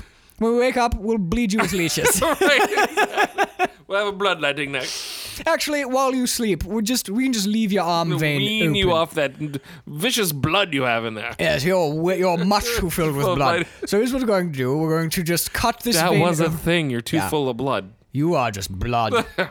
I'm looking at you, and you're like, Like, so bloody. look at all of the. You look so healthy. You've got pink flush to you. I can see your pulse in your neck from here. Your heart is beating like super Strong. effectively. Yes. No, no, no, no, no. Too much blood. We're going to have to give you a series of dangerous opiates and just get about, would you say, half the blood out of him? Yes, about half, Doctor. Probably half. Good. Take it from the throat. We'll just open up the whole Oh my throat. Um, and you'll feel right as rain if you don't, if it A doesn't tincture of arsenic. tincture. Uh, we're going to have to Your take nails are looking too healthy. Here, drink this mercury. That's how they used to um, cure the Yeah. clap. They used to take uh, back in France. I think this was pioneered. They would take a thin loop, of, a long thin loop of wire. Okay, really thin. Think like threading a needle. Sure. They'd take that, and then they would whisk it like they're beaten eggs in um, Mercury? Mm-hmm. mercury. and then they would stick the wa- that loop of wire up your up your hole. urethra, and then swirl the the uh, uh, arsenic or not arsenic, the mercury around inside your dick, and then pull it out. And they're like, "There you go, all done." Now come back and do that until it either kills you or you don't have the disease anymore. right. Holy shit. Uh, Aaron was telling me the other day during the war in England. The, do you know the, the story of the Radium Girls? No. There were girls, there were women in London who took, they would take paintbrushes and they had big jars of radium, right? Because it glows. It, glows, yeah. it- it's uh, it's one of the chemicals that will ex- will take light in and then reflect it back. It's uh, I, there's a name for it, but I can't remember what it is. Iridescent? No. And it- Bioluminescent. glow in the dark. Right. So they they would hand paint radium onto the faces of watch wristwatches so that you could see the Oh, see the okay. wristwatch in the dark. But they would point the brushes with their mouths Oh no. to get the to get the the brush point, point. against Oh so my you could get God. it really fine. So they would they'd Radium. dip it radium radium radium point the brush in their mouth and their jaws started falling off there's apparently there's there's a lot of anecdotal stories where people would you could reach into your mouth and just pull out like a huge chunk of of like your bones and teeth and muscles and just they they would over the course of working in the factory for like a year because it's radium is highly Oh, radioactive I mean, yeah, it's so they just they'd ultimately just end up pulling their whole lower jaw off, and then they would get fired. And the uh, yeah the the company was like, no no no, it's not. It's probably malnutrition. right. It's not at all the They're not getting radium." enough vitamins. Yeah, that was a thing, dude. The radium girls, fucking haunting, Oh well, that's pulling three off quarters huge of my- chunks of your face. Yeah. anyway, that's not this movie. No, that's just gross. So Griffin breaks in, kills this dude. and switches the tracks. I had a question about um, the train switching tracks. There's not a track switcher on a bridge. Yeah, well, he switches the tracks to the left, but where were those going? Don't know. Because the train Nowhere. we see crash, there's one track and it goes across a bridge. Unless you can switch the tracks to aim into the ravine. Nope, that's not a thing. But don't care. We got Well, a cool model phone. However, though, in Central Eastern, Southern, Right. Northern Europe, it was called a suicide track. yeah, suicide track. Just Th- in case there was a bomb on the train, you had to get away have, before it hits the right. town. In case the bridge was going to blow, Yes. they were like, we'll just get 'em away from Divert the it." bridge. And you're Right. like, divert them where? Into the ravine? And they're like, Yes. yeah, so they don't get the bomb bridge. But it's the same. It's the same result though. Well, we're gonna work on that Right. next. We Let's not get the cart before the horse. Right, here. right. Now we've solved the bomb bridge problem. Now we gotta we solve, solved the the train, train flying, flying into, into a a ravine. ravine problem. They've- it's only 1933. We don't have all the bugs worked out. we can only solve one problem at a time. Why are you being so negative? Have you been bled lately? you look a little full You're of blood. too full of blood, buddy. You're like a big blood balloon. I love my note is where was that track switch leading to? Literally nowhere. The ravine. Yeah, because Yeah. when the train gets to the bridge, you're like, they seem to be doing fine, and then it just like jumps off into the rav- like evil Knievel's into the ravine, and you're like, did that track lead to a ramp? It doesn't make sense. It's like But- a track ramp. I love it. Yeah. I love that train crash, man. Uh, Do you want to make a train set? I do, and film it. Yeah. I do. you want to Adams Family it? Yep. D- I'm not even fucking joking. I can't just crash in trains and shit. Um, so bank money. Yeah, we already talked about that. Okay, so this is like a really Jackson's Flora. this is a really small note. Well, I'm not to Jack meets Flora yet, but when they're where the cops are talking to the reporters, the report, Oh, yeah. the reporter that he's talking to. Well, what do you know? What can you tell me? That's Renfield.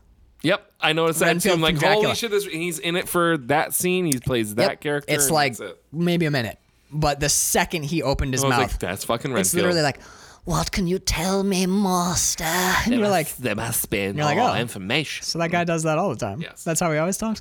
Love it. Oh, this will this will make an excellent front page.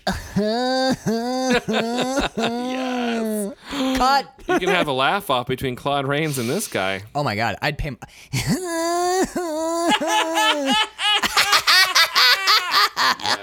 And then and then you get Luke Skywalker in there to do his the Mark, Mark Hamill, Hamill, Joker the Mark laugh. Hamill Joker laugh, my favorite laugh of all time. It's just it's peerless.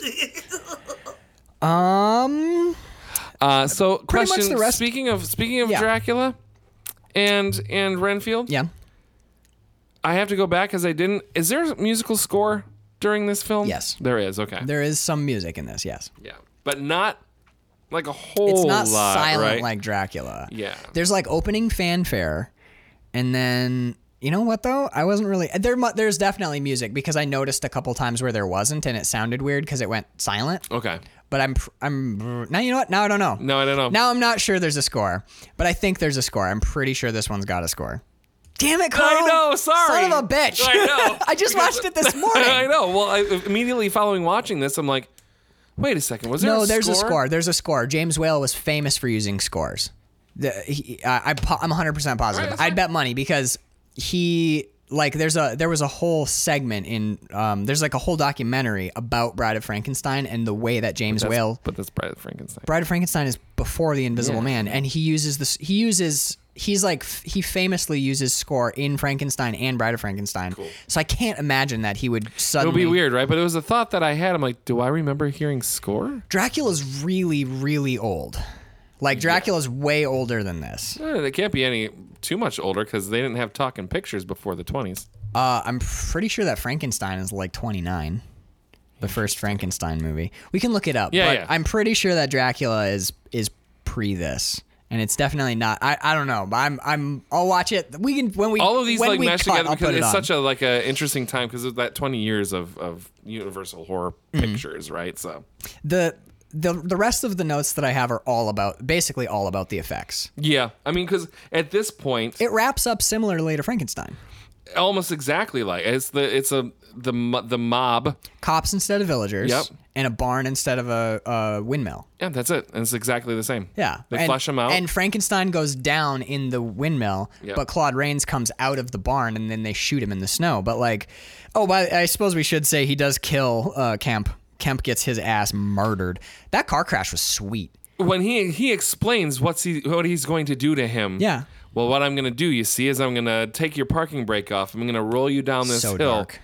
And then you might you might hit a, a tree or a rock, You'll and have then an- e- you'll you'll do a somersault and you'll break your arm. You'll have a bit of a thrill for about a hundred yards, and then you'll go through the fence, and probably you'll hit a large rock and roll over, perhaps breaking and breaking both of your arms. And then, as you get to the bottom of the ravine, ravine most likely you break your neck. Yep. Well, All right, goodbye. I've always said you were a b- coward, and now I blah blah blah. And he rolls him down the hill. Um, but the effects right before that, when Kemp gets dragged out of the car and his scarf by his scarf, yeah, that's pretty fucking the cool. scarf looks so good. And my favorite part about the scarf is, it's a scarf. So there's no you would see where the tie point was. You, you 'cause there should be some bunched fabric Yeah. where the wire is attached, and there isn't, which means it's woven through the scarf. It's fucking That's f- incredible. What an attention to de- what what attention to detail in like a in a an effects driven movie in 33? You kidding me? And then this is the scene where they literally pick up a hogtied man and put him in and a put car. him in a car. He floats up into the air and then floats into the car is I what don't know it looks how the like. fuck they did that It's shit. incredible. Yep. I have some theories, but they're probably wrong. Right. It looks so good. And whatever all, any of the other effects that maybe look a little goofy, that one is flawless. That dude getting getting put in the car, it, it's like magic. It's pure magic. Footsteps in the snow. I can own. I don't know. I don't know. And then if you figure that out, how did the, the whole body falling into the snow? Yeah, tell me about that too. Um, and then I'm I'm actually gl- so there's this thing that happens in movies p- pre like 1969, the time lapse Oh, transformation the, right. where you you you have an exposure and then you expose another layer over it. And then you- and then yeah. another layer over it. You know, like a lot of times you see it with zombie transformations or like in the Wolfman. In the- We're gonna see this yeah. when we do Wolfman. Um, spoilers next week. We're covering Wolfman, but uh, yeah, it's, this is a cool one. Yeah. because they he you know he, he's run away after b- blowing up the train. So I, I eat your skin. Huh, yeah, we did. Mm-hmm. Yep. we did. Um, great line by the farmer, by the way. There's breathing in my barn. I love that so much. There's breathing in my There's barn. breathing in my barn. What? What? The, oh, the cops are like, I don't know what that means. Yeah, they don't quite follow him at first. Uh, They're like, you're- what? Are you fucked up, or do you have someone get Or, wait call the a doctor? You second. got too much You got blood too in much you. blood. No, but yeah. So they go, they burn the barn down, and you get the footsteps in the snow. And there's this awesome shot where the footsteps are walking towards us, and we s- we we use normally when you do a reverse shot, you do it on a three quarter three quarter angle. I'm, unless I'm misremembering, the reverse is straight on because the footsteps are walking straight towards us, and we Yes. cut to I- I might be misremembering, but they, we cut to the cop and he's basically aiming the revolver straight at us, I think so. which puts like that creates so much visual conflict because now you have two shots that are like diametrically opposed to each other. Maybe and if I if I'm wrong and I remake Right, this movie, because it's I will like do this that and shot. then this, right, Yeah, okay. yeah. So he shoots he shoots uh, uh, Griffin and that's where we get the t- it, the footsteps stop and kind of totter and then like a- a body shape It's like fucking just sinks amazing. into the snow and you're like what i- what am I watching? Did is this witchcraft? this is witchcraft. You guys do witch. This is 33. You guys did witchcraft here. had to be because you didn't invent anything. Well, they accidentally killed that one cop, and James Whale was like, "Quick, Jesus. dedicate him to Satan, so we can get some cool effects later." Dedicate him to Satan. Uh, can we get some candles from the set of uh, uh, Just dedicate him Black to- Man? This death dedicated to Satan. Yeah, whale whale pricks his finger and makes a cross on his forehead, and he goes, "I dedicate this death." Oh, I'm sorry. I dedicate this death to Satan. Okay, moving on. Next setup. I guess we got that. To- what was that about, whale? Oh, don't worry. I was hoping something like this would happen because I've got some effects later on that I have no fucking clue how we're going to do them. But now the devil's on our side. Oh my God, that explains it. Can you imagine like a studio note meeting with Satan just chilling? He's like, I was thinking I would create uh, the shape of a body in the snow. Listen, Lucifer, we love what you, we love your energy. Lucy. we love. Why am I calling you Lucy? Can I call you Lucy?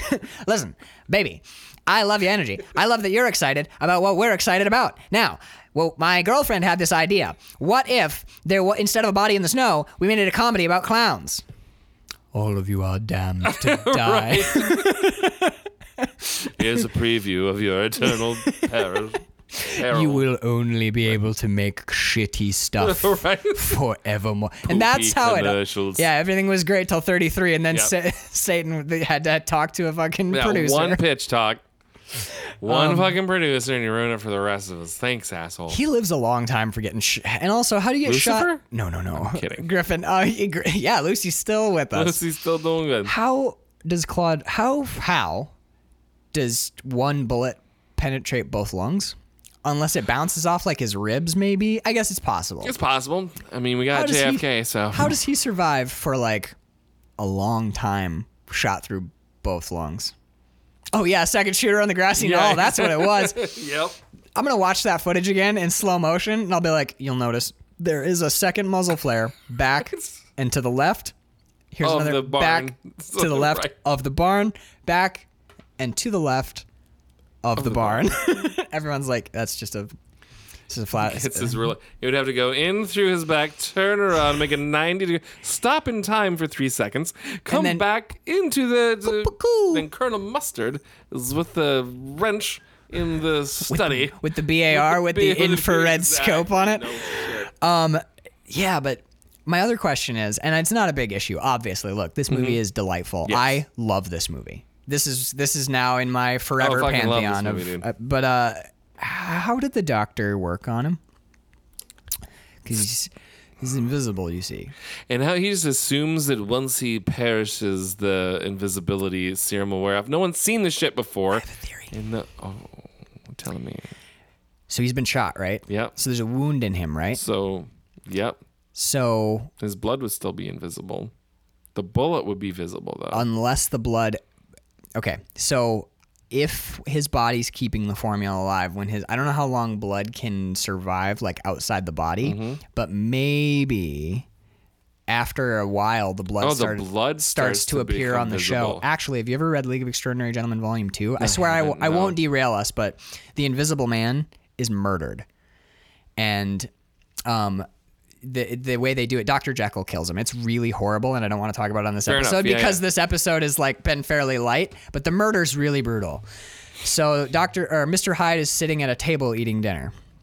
And Alan Quartermain and uh, Nemo come in, if I'm remembering correctly, and they're like, "Hey, where's uh, where's Griffin, the Invisible Man?" And he goes, "Oh, Griffin, uh, I had to have a talk with him earlier." And as he's eating, he's there's this big white tablecloth in front of him, and as he's eating, you start to see blood appear on the Oh tablecloth, my panel to God. panel to panel to panel, and it starts appearing all over his body and all over his face so as it leaves his invisible thing, it, it becomes. it soaks through and he goes he goes oh yes uh, griffin he's in the next room based on the blood i would assume he died just now Wow. it's fucked but i think alan moore's right like when griffin I- I think as Griffin's tissues die, the drug They in start those becoming dead more- tissues. right. Yeah. So, like a, a wound, you'd be able to see, like, this damaged flesh is dead around the bullet hole. So That's he's- how he makes the conclusion that well, when he dies, obviously. yeah, he's like, the rest- I can see the gunshot. This flesh is dead. Right. You know, I was able to bandage the wound, but I can't get in there because that's all still living flesh. Maybe he saw. Maybe he's starting to see blood. Maybe he's the wound is starting to 'Cause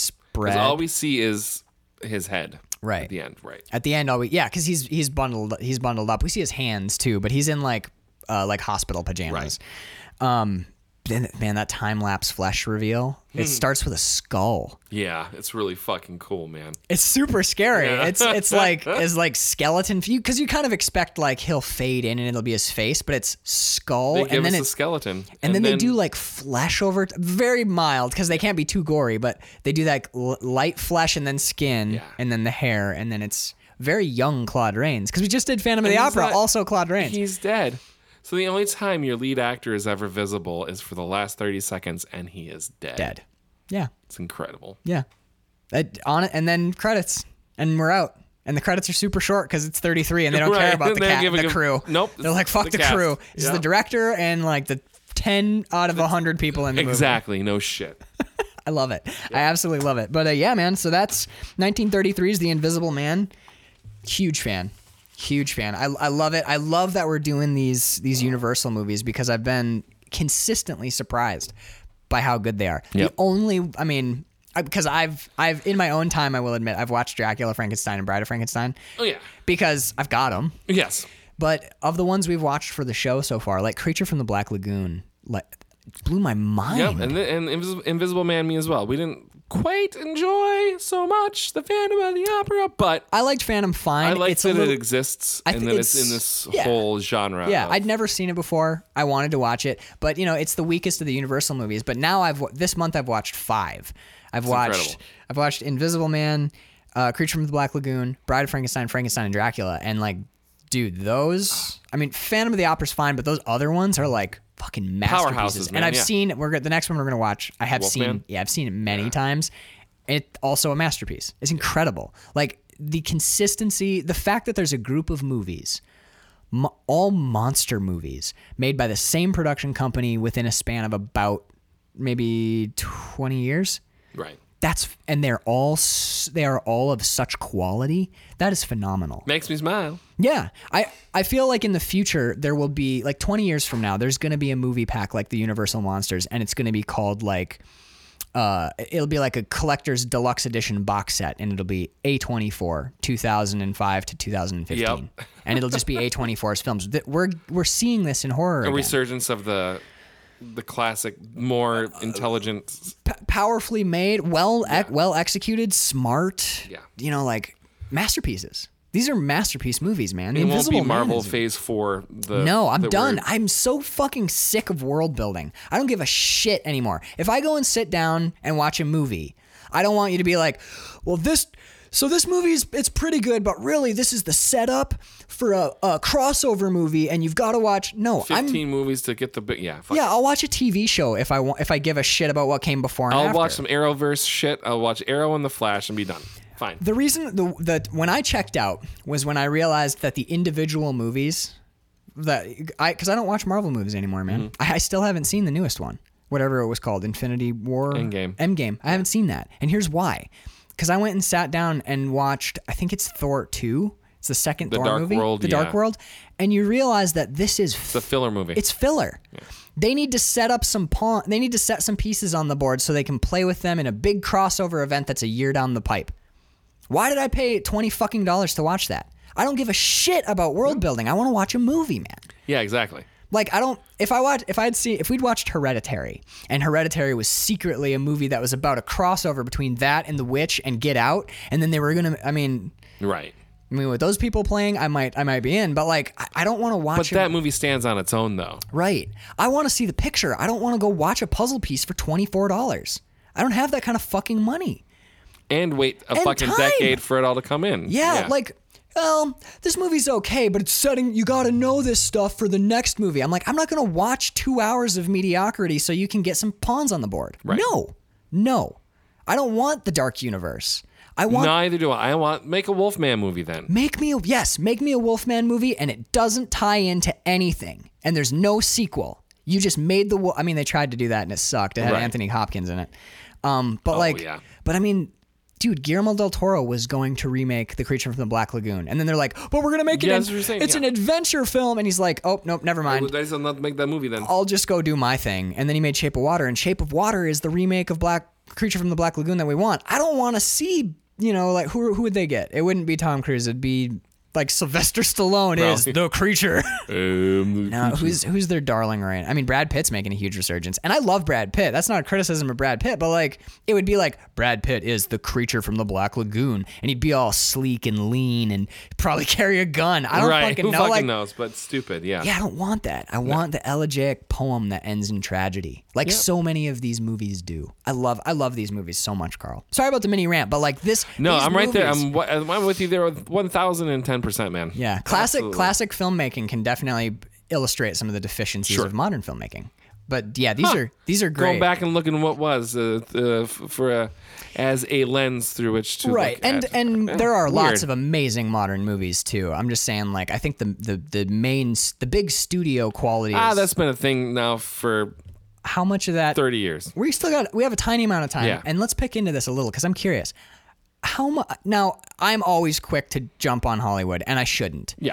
because a lot of times Ho- hollywood shows us what we want to see you know what i mean mm-hmm. how much of the decline of of the the art that goes into films, how much of the decline from art into spectacle is because that's what the the viewing public Mm-hmm. That's exactly demands. what it is. I mean, I I will continue to watch the puzzle pieces because and that's cool. I don't mean no, to shit no, on no, something no, you not at love. all. But uh, Yeah. I, but I also I get I get that. It's like I because it's for two hours. I get to we'll just go. "Ha, ha, look at this. This is fun. Yeah. you know what I mean. And then it's like my nerdy brain's like, oh my gosh, and the next one's gonna be uh, as Guardians of the Galaxy, and then I get all nerdy and get a half boner because we're talking about battleships again. And right, and I But love I I, think- love Guardians of the Galaxy. I think it's a great. yeah, I movie. think I think the the a lot of times people well it's a big stupid movie people must be not as intelligent as they were or not want I think I think that might be a little unfair it's just sometimes you don't want to have to think about a thing Right. and I think movies existing as a as a form of art even the stupid ones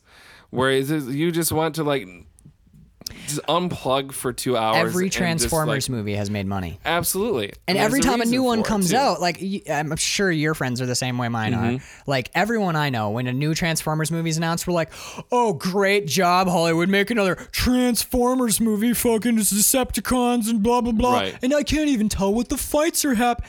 But those movies all make their money back, Yep. and and millions of dollars more.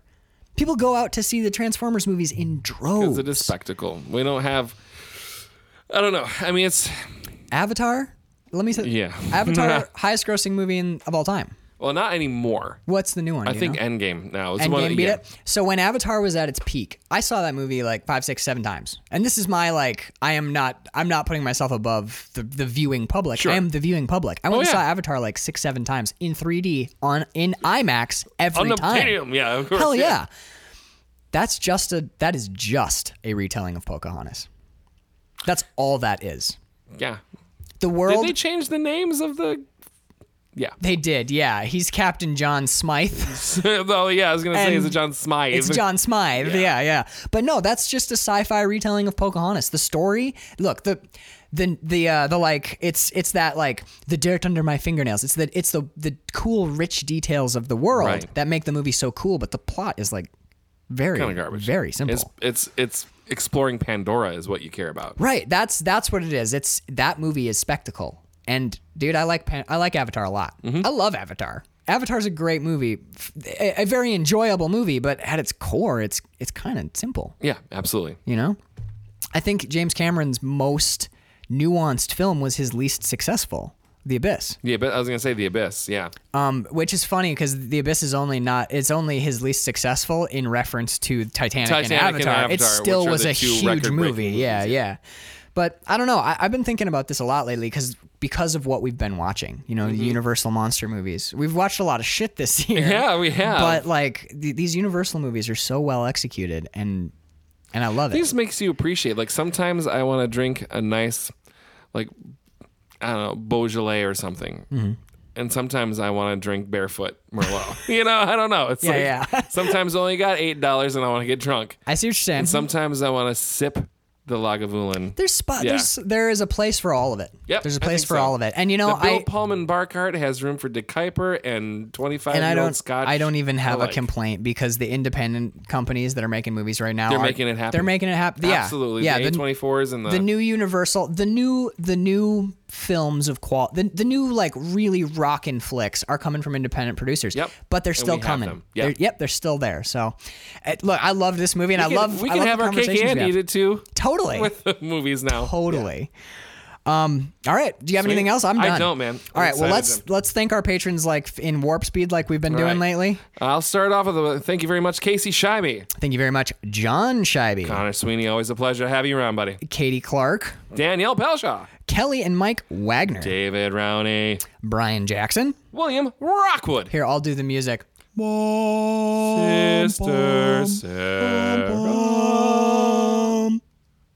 Thank you all so much. Kind of what our last band practice sounded like. Oh. we'll talk about it on Patreon. Oh boy. All right, so yeah, like I said earlier in the show, if you head to patreon.com slash quillandfilm, Q-U-I-L-L-A-N-D-F-I-L-M, you can get full-length bonus episodes, and there's a lot of them. We got like, like 50 Over 50, episodes, almost man. 60 now, We yeah. got a shitload of episodes you can you can go listen to over there.